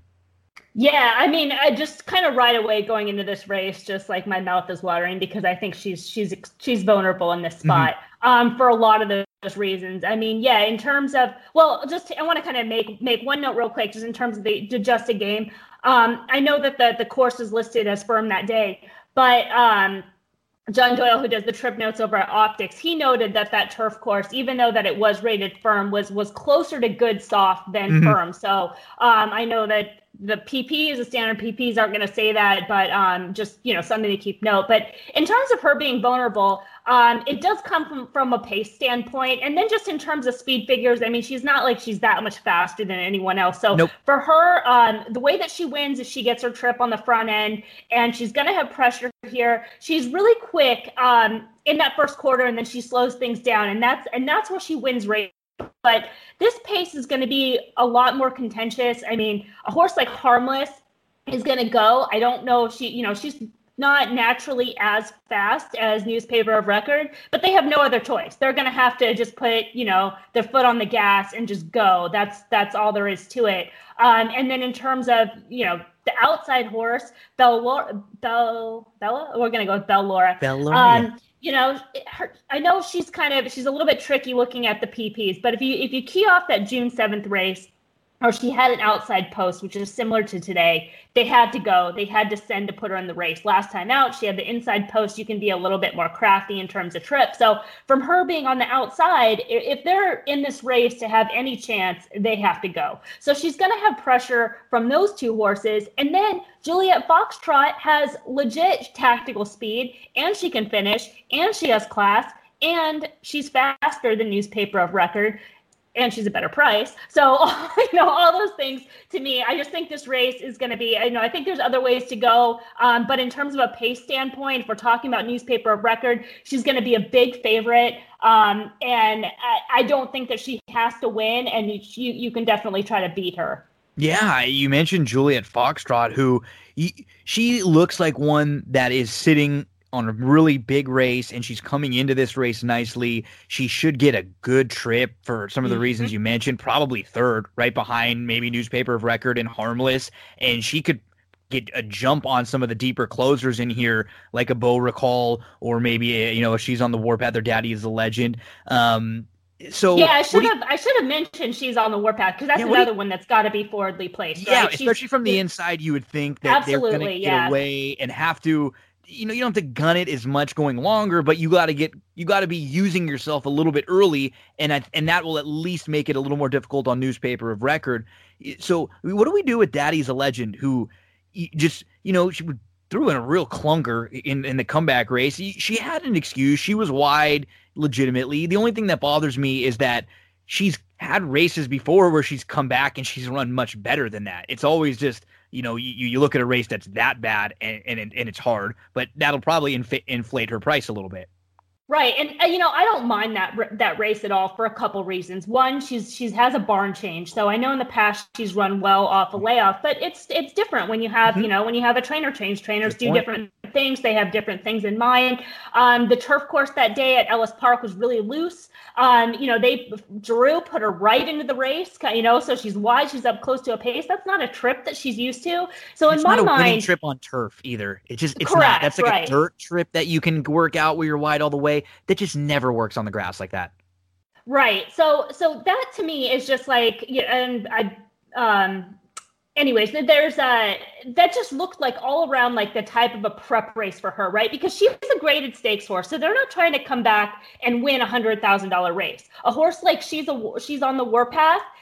She's not quite a graded stakes filly. You know, they're trying to win a hundred thousand dollar yep. race, right? Like they're in it to win it that day. Mm-hmm. Here it's like they they'd like to, you know, do their best. If they get a piece, great. You know, she freaks and runs a big race, like even better. But um, for Daddy is a legend, like they have to be looking at this type of race for her. And I think that that start last time out, just kind of getting, you know, getting some conditioning, getting a race off the bench, and then the fact that, you know, you mentioned, yeah, it's a poor effort, but it's a poor effort. She goes right into a graded stakes race. You know, it's like they, yep. she's running this race before. Um, so so this is a spot I expect her to run a much better race. Um, she's she's kind of a total use for me. I'm I'm pretty heavy, kind of three two. And then as far as Beau Recall, um, there's a couple others. Beau Recall, um, I've just been really disappointed with her this year. I thought the Mint Julep would have been kind of a kickoff point, could make a little bit of excuse in terms of trip. I thought it was a little bit sneakier than it looks on paper. Um, and again, she did kind of move forward in some ways um, in the just a game.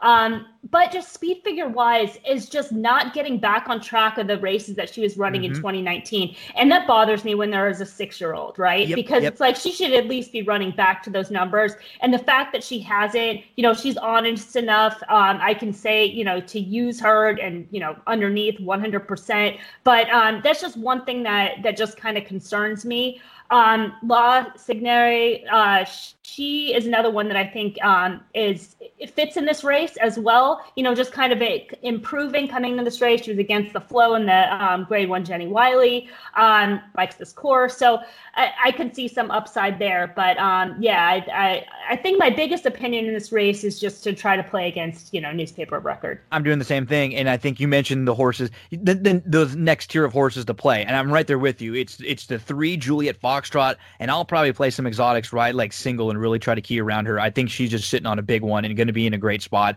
And Daddy is a legend to me is going to absolutely be a use.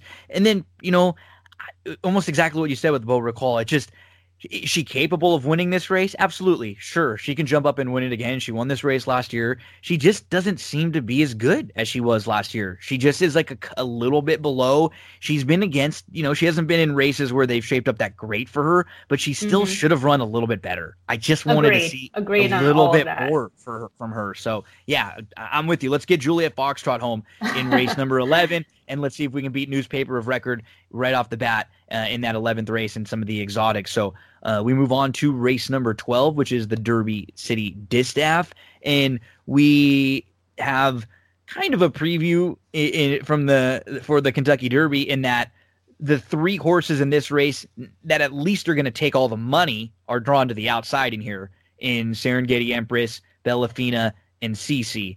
And Serengeti Empress and Bellafina raced against each other in the ballerina. And I'm not sure, you know, where, where exactly you stood on that one, but I remember immediately thinking, wow, I can't believe Bellafina didn't go by. It just felt like with the trip that Serengeti Empress got, she broke a little slow from the inside. Bellafina was sitting a perfect trip, but that's just kind of who she is. She she she didn't run poorly at all. Uh, she just looked like she was going to go by. She was getting a great trip, and she just could not. Maybe a combination of her her hanging, Serengeti Empress digging deep. So where do you stand with with that race? I think we kind of have to talk about it to begin with because those two are going to take a lot of money, and that's sort of a key race when you're handicapping this one. Right. So um, again, I feel like I'm like striking on these favorites, but um, Serengeti Empress to me also looks vulnerable in this spot. Um, I, I, think a lot of people were really like blown away by by that effort last out, and it was and it was good, right? She was pushed out of the gate, but she really had to work throughout that race. And so when you have a horse, uh, she's going to come back on 28 days rest. Um, so there's just not a lot of recovery. She tends to need a little bit more time between her races if you just kind of like isolate where she kind of runs her big figures. So I, I feel like that's a negative for her. Um, it's not like she's going to get an easy lead in here. You know, she's drawn outside again, so you know they've got to have they've got to use to some extent. Um, in terms of Bellafina, I mean, she's uh, you just you know you kind of just don't know what you get with her, right? Like she's in, she got a perfect trip, uh, yep. winning the Desert Stormer. This is a grade three race. Um, a little bit scared, you know, at Los Alamitos, you know, if anything there. But yeah, again, no no excuse. I mean, she's honest enough, but again, it's just it's tough to get excited about her um, when there when there's just other ways to go um, in this field, especially when you know you just don't really have any edge with her, right? It's not yep. like she's faster. It's not like she's going to get pace set up. It's like you have an honest filly, which is fine, but um, I don't know, just doesn't really get get you too excited. Nope. Nope. So what do we do? What do we do with Cece to the outside here, who, who's turning back now from you know a couple races going longer, mile and a sixteenth. Got uh, she hadn't raced for a few months. Got the Del Mar race uh, under her belt. She gets away from Fighting Mad, who has gotten really good. Fighting Mad has won three of the last four, and when Fighting Mad gets out front, you can make an excuse for CC when a, when a filly's out front, kind of just cruising like that. It, it's tough to catch one. So where do we stand on her in this tier with the other top two? Yeah, I mean, I, I think she's I think she's legit in this spot. Um, yep. She has the the race around the she has a couple races around one turn, so it's not like you know she needs that mm-hmm. extra ground to run her race. She's run just as fast. Um, you know, her comeback race uh, this year was really a prep. I mean, she she wasn't asked for her best, so I know that figure's a little bit soft, but uh, just keep those factors in mind. She's a multiple grade one winner. Um, she she was impressive in the Beholder Mile and just as good in the apple blossom. And I think both those races are important to keep in mind because she just did not look um, quite fully recovered from those two efforts coming back in the uh, Santa Maria. And then I, I, just think, you know, between the layoff and the way the race shape came into place, it wasn't a bad effort for Cece last time out. It was wide. She should get plenty of fitness. Um, she just she looks really solid in here, um, and she knows how to win races. Yeah, I like where she's drawn to towards the outside. Yep. She can just kind of stalk. I don't mind if she goes a little bit wider in a race like this, turning back. I just want her to sort of stay in the clear and be able to pick and choose when she wants to go. She, she to me, she's the the one that I'm going to use on top, and I'm, I'm going to build a lot around. And so, uh, of we we've talked about the main contenders. I mean, we have to at least mention Mia Mischief, who she's capable of really, really big efforts. I think I was just really disappointed with her two back effort in the winning colors when she loomed up. And she raced really, really well against Guarana last time out, and she looked like she was the winner before Guarana ends up uh, battling back. I just don't like her draw. She's much better, I think, when she's towards the outside. Down on the inside, she might get forced a little bit, and I, I don't know if she's going to be able to get the kind of trip she would need.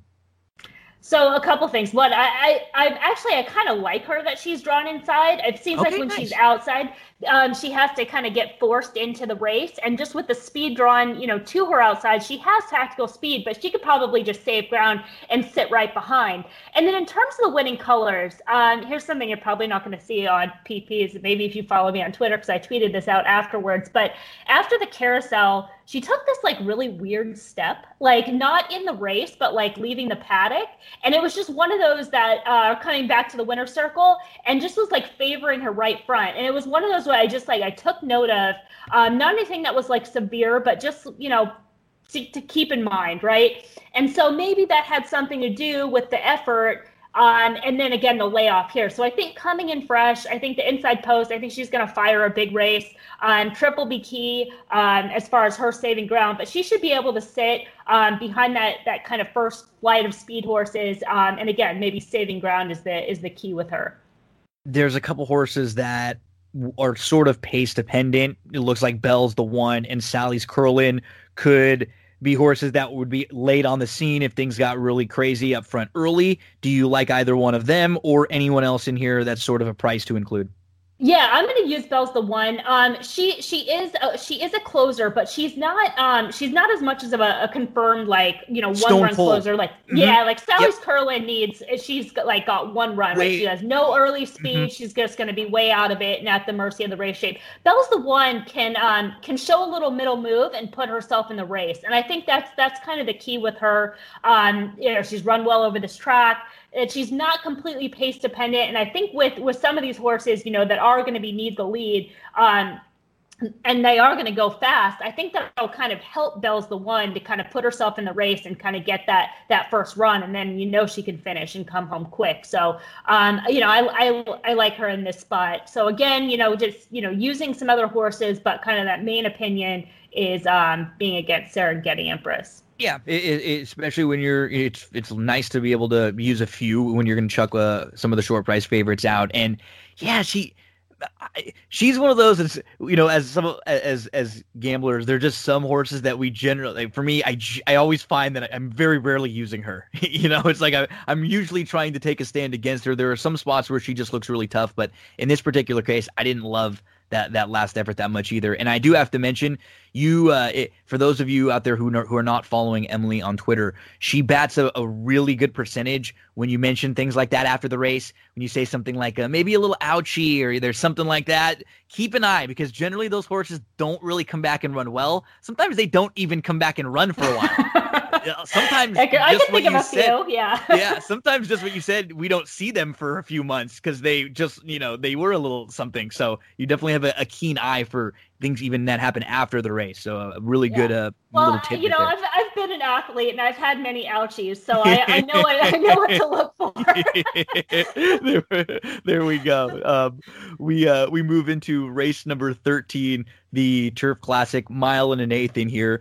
And as many of these turf races go, uh, Chad Brown will have a, a big hand in here with Rock Emperor, Digital Age, and Sacred Life. It looks like there should, at least on paper, be a pretty honest pace, which we don't see a lot of the times in New York in some places with these distance grass races. But with Factor This from the inside, and then with some like it Hot Brown and Spectacular Gem, they all seem to want to be really close to it early on. So we should get a, a an honest race in here and some pace and uh, and some opportunities for horses to to move into it. Yeah, yeah, that's kind of the way I, I saw this race um, as well from like a pace standpoint. I had a really hard time with this race just in terms of you know trying to find a horse that I either liked or disliked. So I'm kind of going to go from from a pace standpoint. With I you know I agree with your assessment in terms of uh, factor this is going to just go to the front from the inside, um, and then the two outside horses. You know that's that's their game as well. They've got to kind of go from that position. Um, none of them really have much in terms of finish. So the the all three of them kind of taking up that that role um, should set horses up from off the pace. Um, you know, if I have to kind of put them in order, I'm going to give uh, an edge to um, Digital Age. Um, I know it's a little bit sneaky. I know he's not the most obvious, you know, of the Chad Brown horses because he's come back in the allowance races, but I think that's kind of a good foundation for him. He's run well um, in graded stake races in the past. He won the American uh, Turf. Um, it's grade two over this course. Uh, Belmont Derby was a really good fourth. He just was like up against it that entire race um, against the Flow and the Hill Prince, and then a better than look fourth place finish in the Hollywood Derby, a Grade One race as well. So there, there's some there's some class there, and I just think in terms of value, um, I'll, I'll try him. I mean, Rock Emperor. You know, I, I thought his race at Santa Anita and the Whittingham was like so much bad luck at once. Like he was probably the best, and then he finished second, and then he got disqualified. It was just like the worst scenario, yeah. which looked just kind of set him up. In Manhattan, and then just didn't look like you have any excuse in there. So, as much as I think that this horse can win, it's like, oh God, I just can't trust him at this point. Um, and I kind of feel the same way about Bowie's Hero. I thought he was just, uh, you know, a really solid um, solid kind of horse in the the Eddie Read, kind of second off at the right trip, and then you know really no excuse. I mean, just no. a favorable pocket trip and came up short, but but uh, you know he's hard to toss. Um, of the maker horses, um, Mr. Dumas kind of gets the push for me of the two, just because he has. Um, he has a little bit of class to himself. You know, he's run, uh, he has a graded stake win over this course. He's running some graded stake races as well. Uh, he can stalk and finish um, in terms of trip. Um, True Valor also has some class. I've always yeah. kind of thought of him more as a miler, so it'll be interesting, you know, what kind of Graham Motion does. That's just like my my one kind of concern with him. Um, Sacred Life, I you know, I was I just was a little bit soft on him overall. Maybe you can convince me otherwise um, to land that way. But but again, you know, I just had I had a hard time kind of being like for or against a horse in here and just kind of spreading with those horses that have finish. Yeah, for the same for some of the same reason that you use Digital Age, I I throw in Sacred Life and sort of lean that way just because this this isn't a grade 1. This is a this is a contentious group, but this isn't a grade 1. These are grade 2 type horses. You know, you just look up and down and it's not really that. So a Digital Age absolutely could jump up and win a, a, race like this and is in really nice form and has run over this track. This is a, this is sort of a spread out race for me. And I'm and I think a lot of the horses that you mentioned will be on mine. I'm going to steer clear of most of the speeds because I do think it's going to set up and I'm going to be using basically, you know, Mr. Dumas, Digital Age, uh, Sacred Life, I'll probably throw Rock Emperor in. I don't really like to use short prices defensively, but I don't think he's going to be that short. And there's going to be mm-hmm. other races in the, you know, if I'm playing pick fours and pick fives, sort of like you, where I don't like shorter prices. So I don't mind using him. I, I don't want to get to this race after beating Serengeti in, in a couple short prices and just not have him on a ticket and get knocked out. So I'll probably end up throwing him here in some way. But yeah, I'm not not not the strongest opinion in, in, the world in this way. True Valor will also be on some of my tickets too. So I think we see this race pretty similarly how it's going to shape up, but not really know who in particular is going to tr- get the trip. I feel like it's probably one of those four or five that we mentioned. Yeah, it'll be one like when you know when you're playing live. If you want to make a win bet, I mean, there there's probably yep. just going to be some value, right? Because yep. there's you could go a lot of different ways. So um, it's tough, you know, in the position that we're in right now. And sometimes all of a sudden it's like you see a tote board and you're like, okay, this is the play. Like mm-hmm. just whoever done. gets you know, forgotten out of this race. This is definitely one of those watch play individually because somebody's going to get you know somebody gets bet and then somebody floats up and they're double the price they should be and then that's where you that's win or lose that's the horse you have to play in an evenly matched group like this Right. Right. Yep. Okay, let's move into the Derby. So we've got some news uh, over the last few days. Art collector who it, win, lose, if you liked him or not, was going to take a lot of money. Probably would have been the second choice uh, in the field. And now it looks like King Guillermo is having some issues, and, and I'd imagine he probably won't run. As of when we're recording, they've said they're going to find out more information. We're recording this early Thursday. So it's never good, especially for a horse who hasn't run in a long time to begin with. So we he may not be in the race. No art collector now, and we're going to see Emily Tiz the Law as one of the shorter Derby favorites in history and definitely in recent history. And it's really hard to knock him. It really is. He is done a lot of things right. And I can understand anyone who wants to bet against him. I will have tickets with him against him in in you know combinations of things, but he just from a good horse, he's been a really good horse. He's done so little wrong. And think about all the horses that have come and gone since he was good last year at two, and how all those horses who were good at two have come back and not been good at three. And then the Nadal, the Charlatan, Maxfield, who would have been that next tier. And he's just sustained his consistency and improved all throughout. Yeah, agree. I mean, I think if you're if you're going into this race, you know, you have to just kind of look at him as as the horse to beat. Um, I'll give you some reasons why why he can be beat because I, I think because I think it's possible. Um, you know, obviously, if you're just looking like, you know, kind of traditional, right, handicapping wise, like class and speed figures, he checks those boxes, right? He's been proven at the level. You mentioned all the reasons, like he's just been able to sustain and improve. Um, distance wise, that was maybe a question early on. He's passed that test. But but here's a couple things to kind of keep in mind, and this is just uh, not necessarily something you're going to see in the PPs, but but it's there as well. Um, the biggest one to me is just in terms of time between starts. And so this is going to be the first time in his career that he's going to run back in less than 30 days. And that is very important in terms of a horse's form cycle, their ability to recover between races. Um, and again, you know, you have a favorite, he's going to be a short price, he's going to be a super short price because it's the Derby and it's public money and, you know, it's going to be, you know, underlay type type scenario. And so you you have that factor, right? The other thing is too is um, you know, uh, partner at, at uh, Optix, John Doyle, he brought up going into the Travers um, before they even ran that race a really good point about the race at 10 furlongs, you know, is probably not the best prep race. And I know that's kind of counterintuitive because we think like, why wouldn't it be? Then he knows he can get the distance. But sometimes with these horses, and I know, you know, he was geared down late and like people will say, oh, it's very easy. But um, if a horse runs hard for for nine furlongs and then they're, you know, they're going easy for 10, that nine furlongs still still matters, right? And so he's, you know, it's a close to perfect trip, but he's kind of wide outside of horses. He's got to be up close to a pace that day. Um, so, is there something that could be taken out of him from that race? Absolutely. Sure. And again, you combine that with the fact that he's had less than 30 days rest for the first time in his career. Um, and then also, you know, you kind of go into the trips, right? He's been able to get really favorable trips. And a lot of that is just because good horses get good trips, right? We've heard that many times over. Um, but this is going to be kind of a different scenario. And I think, you know, some of these horses coming out maybe makes things a little bit easier for him. Um, but from the outside post, they're going to want to be in the clear. He likes to be, you know, within a couple lengths off the lead. Um, I, we're going to have in my opinion, um, and maybe things change with Guillermo coming out because he, he's one that kind of seemed like he'd have to be forwardly placed, you know, all things considered to have a chance. But this pace looks to be um, contentious, right? There's horses that are quick that want to be forwardly placed.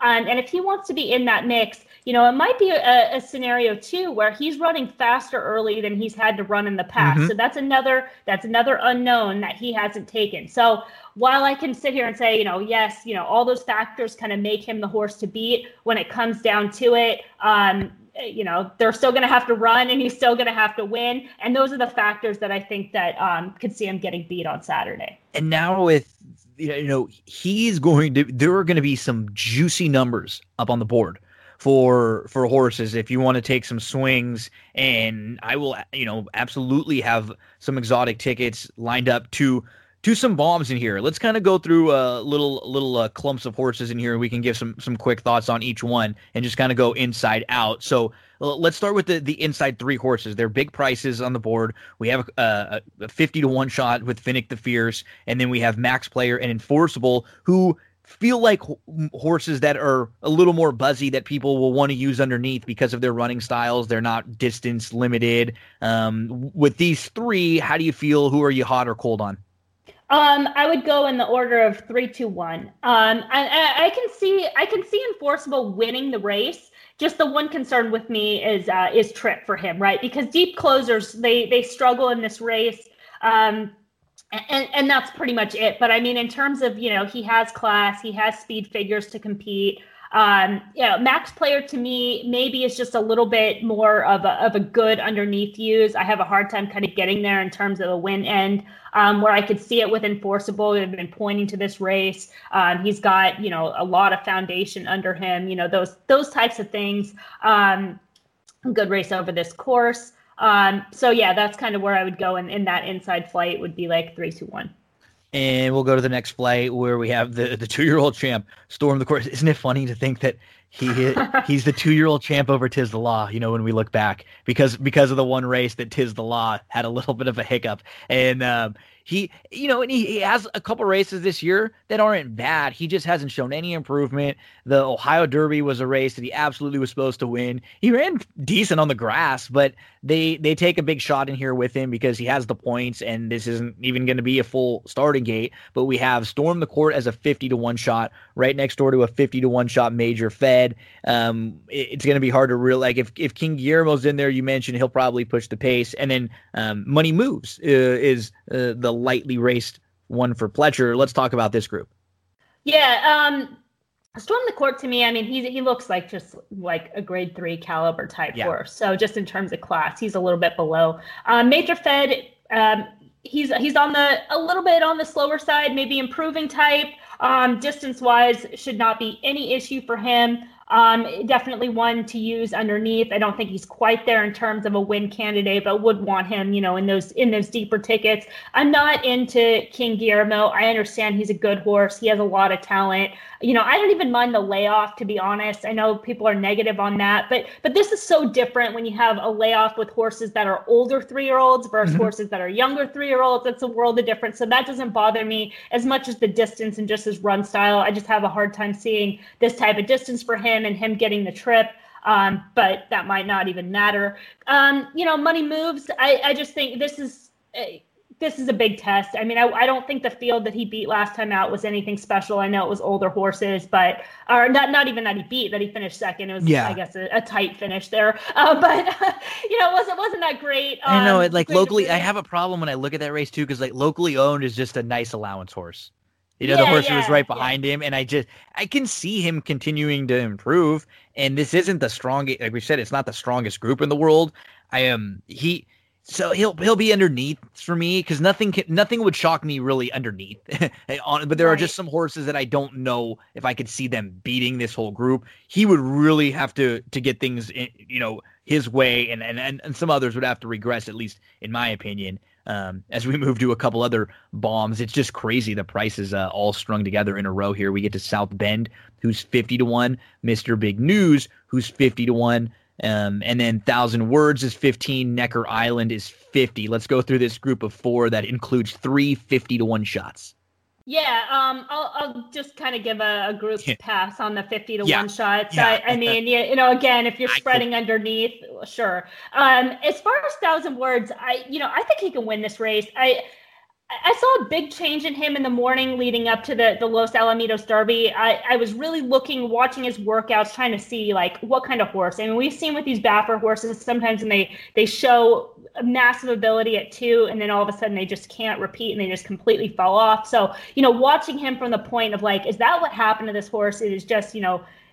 You know the stumble at the start just like you know took him completely out of running is just not interested and i saw him wake up in the morning um And the work that that woke him up is when they put him out in front of horses. And and as soon as they did that, I'm like, all right, that's the key. is they need to put this horse on the front end. Once he gets out in front of horses, he's going to run his race. Otherwise, you know, who knows? And he broke slow in the Los Alamitos Derby, and they were just uh, Prat was just a little bit kind of hesitant because Uncle Chuck was in the race, and Uncle Chuck wired the field, but he still gave a good second. Um, and then in the shared belief, I I'm like they're gonna they gotta go. Like they they're thinking yeah. this field. Like they're gonna go to the front, and they did. Um, and that's the type of race that you know. Again, you know, if, if the six comes out, I think Geroux is a good fit. I mean, he's he's not afraid to steal a race, and I think if they do, you know, maybe he's not good enough whatever. But I think that would give him his best chance to to compete this afternoon. Um, and so I have to leave him in the mix for for that reason. Yeah, because he's one we've talked about before. Uh, I think when we previewed races, he's so grindy, you know, and he's mm-hmm. always been that way. That those horses are really good on the front end because they just keep going. They're not going to be able to come from five to eight to 10 lengths back and pass you most of the time because they just don't have that sort of turn of foot. But when they're able to just start, start cruising like he did up front, they were just really hard to pass. And he, he did. He, he's really perked up and changed. He looks like a different horse than he was towards the end of last year and early into this year.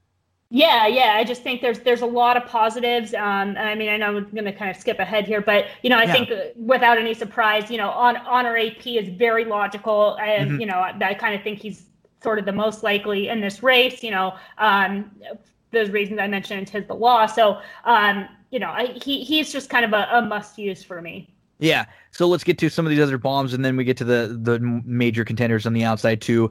Sole Volante was interesting because he he was really consistent, and he ran a good good race at at Gulfstream in June in a race that may not have been exactly what he wanted, and then he comes back ten days in the Belmont. He doesn't run really well, and so he's I, you you could sell me on him. I could go either way on him. You know, hitting the board and picking up pieces. Where do you stand with him? We have attachment rate, who's you know been um has been a horse who had supposed to have potential for a while. He's never really won a big one, but he seems like he's at least improving. Winning impression looks like he's going to be a very very big log shot. Let's go with these three. Okay. Um, yeah, I mean, as far as Sole Volante, I'm just, you know, I'm not sold with him just in, in terms of class. I know he's a good horse. Um, all that stuff. You know, I think what happened in the Belmont is they were they were looking ahead to the Belmont and wanted to give him a, a race at Gulfstream Park. You know, just to kind of set him up because he was coming off the layoff that day. And what happened was he just freaked and he ran too big yeah. a race. Like he yeah. was he was keyed up, he was ready to run a big race. He wasn't supposed Belmont, to do that. but he did it on the wrong day, right? And so they're like, oops, like, yeah. all right, we got to try it. We got to try to regroup. So, you know, I think that that's smart. I think he's a good horse, but um, again, I think he's I think he's a good horse, but I just have a hard time um, you know, putting him over others, you know, and also in terms of trip, he's probably going to be well out of it. Um, so he's got to kind of work through traffic um, and make a run from off the pace. So things are just a, a little bit difficult. Um, attachment rate, I you know I like this horse. I've just been watching him just kind of come come forward he's been able to to mature you know uh, it's been a gradual which is kind of what you want to see with these horses because it's later in the season they're older um, older three year olds you want to see that maturity so saw that maturity um, coming back this year at gulfstream park. Um, and then and this being his third race of the form cycle i thought the bluegrass is a really sneaky effort because he showed he showed a couple moves in there. He broke slow he kind of moved early into the race to get position and then he was kind of moving up late and so it was just kind of one of those races that was was a good comeback race for him. wasn't a race he was going to win, but it was the type of race that that could see him move forward, and he did. He moved forward at the Ellis Park Derby. Um, uh, art collector got the perfect trip. That was kind of his race that day. But uh, attachment rate, you know, he put himself in the race. He was wide. He was up close, and and I, I just I like the way he finished. I thought he was still running to the wire. It wasn't like he was, you know, just hanging on for second. He was still closing ground. Art collector had to finish in order to stay in front of him. Um, I, you know, I like that race, and I just think in terms of trip um, he could be the horse that kind of gets that trip because he's able to show those gears. He's able to, you know, he doesn't need to have the lead, but he can put himself in the race. And then if the race, you know, it is starting to fall apart late, we are starting to see a little bit of chaos. Could be just the right horse that's just going to kind of keep moving forward and just be in the right place at the right time. So so he's a use for me and um, you know winning impression. I'll even throw in New York Traffic. They're just both kind of uh, they're just too below. Um, you know New York Traffic he ran really well last time out, but did have a bias um, in his favor, which is also you know worth keeping in mind with um, Authentic. Um, so yeah, just both those horses um, are, are not for me. Okay, and then the, the outside three, we've already talked plenty about Tiz the Law. So let's go Honor AP and then Authentic, the two who have hooked up against each other in, on the West Coast a couple times. And for me, I'm a little bummed that there is no art collector in here because I do think, from just a pure win standpoint, if I was looking for one horse to play, it would probably be Honor AP and I'm going to get a lot less of a price now because no art collector. So I have no issue with his race last time out. It was a short field. He didn't need to win that race. It was it was weird. He showed some multiple gears in that race too. He looked like he was done and then he came on again. But uh, he's just not going to get that kind of trip. He doesn't want to be that close. He's going to just sit, take back a little bit more. Uh, is what I'm expecting, and not back, but just a little bit more off the pace. I, I like him in this spot. I just wish I could get a little more of a price. Yeah, I mean, I think that's that's kind of the the key with him, right? Is he's he's a horse that like he doesn't need a particular trip to win, mm-hmm. and sort of you know going back to to looking at as far as like where horses are supposed to win. I mean, they they would have obviously been happy to win the shared belief stakes, but their eyes are on the prize. Like they're looking at the Kentucky Derby, they want to get a good race out of him. They I think they got plenty out of that. You know, where yes. he was wide, he was able to get you know show a little bit more tactical speed. I thought it was you know. Uh, a perfect race for him to come back in. Um, and to move forward in here, he doesn't look to have any distance limitations. He's a really classy individual. Um, he's moving forward uh, with each and every start, and I just, uh, you know, he's he's just so logical in here that it would be hard for me to see him not run a good race mm-hmm. on Saturday. Yeah, I agree. He, he'll be, you know, if he's around five to one, I'll probably play a few bucks to win on him, and uh, he'll be in all my exotic tickets for sure, no doubt about it. What do we do I with imagine, I imagine he would be right because yeah. I, I just think you know Tiz the Law is just going to be so much shorter than his boarding mm-hmm. line because I mean you just hear all the chatter and like you know it's the Derby, so you get a lot of extra attention, a lot of extra money. He's going to be so short, so I think uh, a five to one second choice is probably yep. uh, not unrealistic because that's not going to be too crazy to entice the people and say, oh, he's too big of a price, and and there'll be people that are going to go want to go fishing for the bigger ones because right, ev- right. after him, everybody else will will be a, a much bigger price. Even a horse like Authentic, I'd imagine, who's you know gonna be very close, but he's from way outside. He's no doubt about it. He's going to have to go. We've seen that he he doesn't really want to sit, and he's not going to want to come from off the pace. So you know, with him, he's got speed. We know thousand words. The other Baffert, he's got speed. Where do you project him to be? Just gunning from the outside? Uh, that's that's the only that's the only option they have. They they have to go. I mean, he's not a horse that has that that has shown any other dimension. Um, and in the races, it's like he's he he got like kind of the perfect trip in his debut. You know, Baffert being live first time out with with these type of horses. Um, he was lone in his second start, green as all get out, and he still hasn't quite got over that. So that's a little concerning just in terms of class. He had another lone trip and then he caught the bias in the Haskell. And going into the Santa Anita Derby, I, I made the case that he was going to be vulnerable that day from a pace mm-hmm. standpoint yep. because he's drawn on the outside, because he had speed in the inside.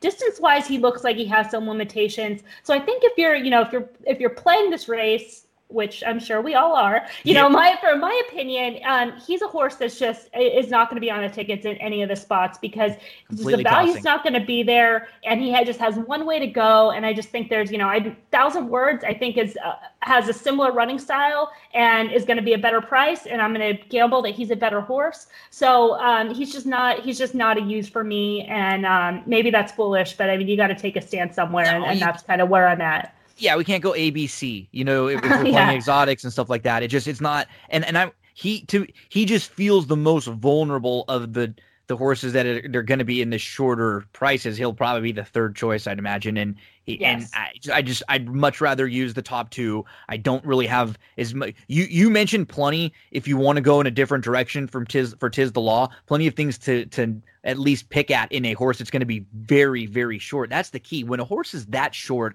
and you have a few things that you can at least ask a question or pick at, sure and then we had plenty of others in here that maybe have some upside that we can use underneath. I just I don't I'm not going to feel forced into using authentic in any exotics either. So for me, it's going to be a lot around honor AP. It'll probably be a lot of exotics with honor AP, Tiz the Law, and then a, a, a good slew of the price horses that we mentioned. Yeah, yeah, that's that's kind of my my approach as well. I'm not, you know, I'm not fully against Tiz the Law, but but again, I mm-hmm. there's there's scenarios where um I'll have some tickets with with him either you know running out or being very deep underneath. So you know, because yeah. why not, right? Yeah, and you, like we said in the sequence that we went through of the short price favorites, there are some. I like Tiz the Law more than a couple of the others that might be yes. in the sequence. So if we're playing the sequence like that, I'm probably not going to be chucking him completely out in that sense. Whereas you know I'm fine, like I said, with throwing a Serengeti out throwing a newspaper of record out, uh, some horses that we talked about earlier in the sequence. So, um, Emily, awesome stuff like always. You had mentioned uh, earlier that you have full card selections for Friday and Saturday. Let us know. I'm sure you have um, uh, some footage out, some content out there. You're probably doing a seminar or two or live stuff. Let us know what your next few days are like. Uh, yeah, so the, the full card is up on on Brisnet. I know it's a pricey twenty bucks for each day. I wish it was free for everybody, to be honest, but uh, that's just the way it goes. Um, yep. But but again, I think that you're going to get your your money's worth. It's a lot of content. I think each one is like six thousand words. Um, I'm not chalky. You know, there's there's a lot of opinions in there. So um, I feel that, it, that it's good value, even though it is on the higher end. So so I'm you know I'm aware of that. Um, we did a video, um, an early video on Optix EQ uh, talking about the Derby. This was uh, last week, so so things have changed a little bit, but but a lot more kind of in depth as far as those horses. And then over at Optix EQ, um, we do our regular uh, week weekend special so friday saturday sunday which will include the derby which will include um, some analysis for for these races over the next couple days and then of course just with with any other package of Optix you get all the tracks too plot and notes so it's an awesome value for 50 bucks really great stuff. Uh, you hear uh, Emily, who uses a, a, lot of those tools and makes a only, makes a lot of that only. stuff, only yeah. those tools, and creates a lot of the those those things uh, for Optix EQ. So Emily, thank you so much. Good luck this weekend. I will be uh, going back and forth with you a little bit, and I wish you the best of luck. Yes, thank you so much, and thanks for having me on. I appreciate it. Uh, folks, don't go anywhere. We'll be right back with a little bit more on That's What G Said. Thank you, Emily, for helping us out there. Um, one more time, let's just kind of recap some of uh, the the horses I like in those races we talked about. So yeah, all about Juliet Foxtrot in the uh, the eleventh race. They're really high on Juliet, and then on some other tickets, it'll be Daddy's a Legend. Maybe I throw a Bull Recall on a ticket or two, and um, and then you know it all comes down to newspaper record. What do you want to do with her? I'm fine with leaving her out in race number 12. To me, I really like CC from the outside. Um, it's CC. I definitely give a look to to Bell's the one as uh, Emily spoke about. And, and, then, you know, Serengeti Empress and Bellafina, what are you going to do with those two? I'll probably throw Sally's Curl in, uh, in uh, on, a, on a ticket or so also um, in race number 13. This is where I go with the 8 Sacred Life on top, but I will be spreading out a little bit in here at Sacred Life. I'll be using Mr. Dumas, Digital Age, Rockemperor also be on the tickets too. So, uh, you know, three, you know, eight, six, three, four, seven, True Valor also uh, using some of the exotics. And then in the Derby, for me in the Derby, it's uh, it's Honor AP is going to be my top selection. I will use Honor AP and Tiz the Law uh, along with a ton of others. I'm I'm a little higher on New York Traffic, maybe not winning, but but in the mix. He just fights. He's always there. He should be sitting close throughout. I just, I just hope he doesn't get hooked too wide. I don't know if he's good enough to win and beat some of the others. And in he if he doesn't have a couple length lead, he's not going to pass and, and and be closing as well as some others late. But I, I just like the way he fights and battles. And then after that, it's you know it's a bunch of price horses underneath then I'm completely okay with using max player, enforceable, money moves underneath, maybe Sole Volante, and definitely attachment rate. So Honor AP, Tiz, New York, uh, Honor AP on top, Tiz, New York traffic in a lot of the exotics along with Honor AP, and then the underneath horses would be max player, enforceable, money moves, Sole Volante, attachment rate and and thousand words. You know, throw a thousand words in the mix too, just because I, I I I like the fact that he's probably going to be just close and continuing to to grind things out. So he would be another that I would uh, I would use in in some underneath exotics. Thank you for listening to this long action packed Derby preview. A big thank you to all of the guests. It started out talking NBA with Eric. We talked the first few races with uh, on Saturday with Barry. Uh, then we went four, five, six, seven with Ryan. Then it was Craig Milkowski, and then to finish things off, it was uh, Emily, and she helped us out going horse by horse in the Derby. A big thank you to everyone. Make sure to subscribe, rate, review. If you know some friends that are out there playing the Derby, playing the Oaks, they need a little help. Let them know about the shows. Pass them along.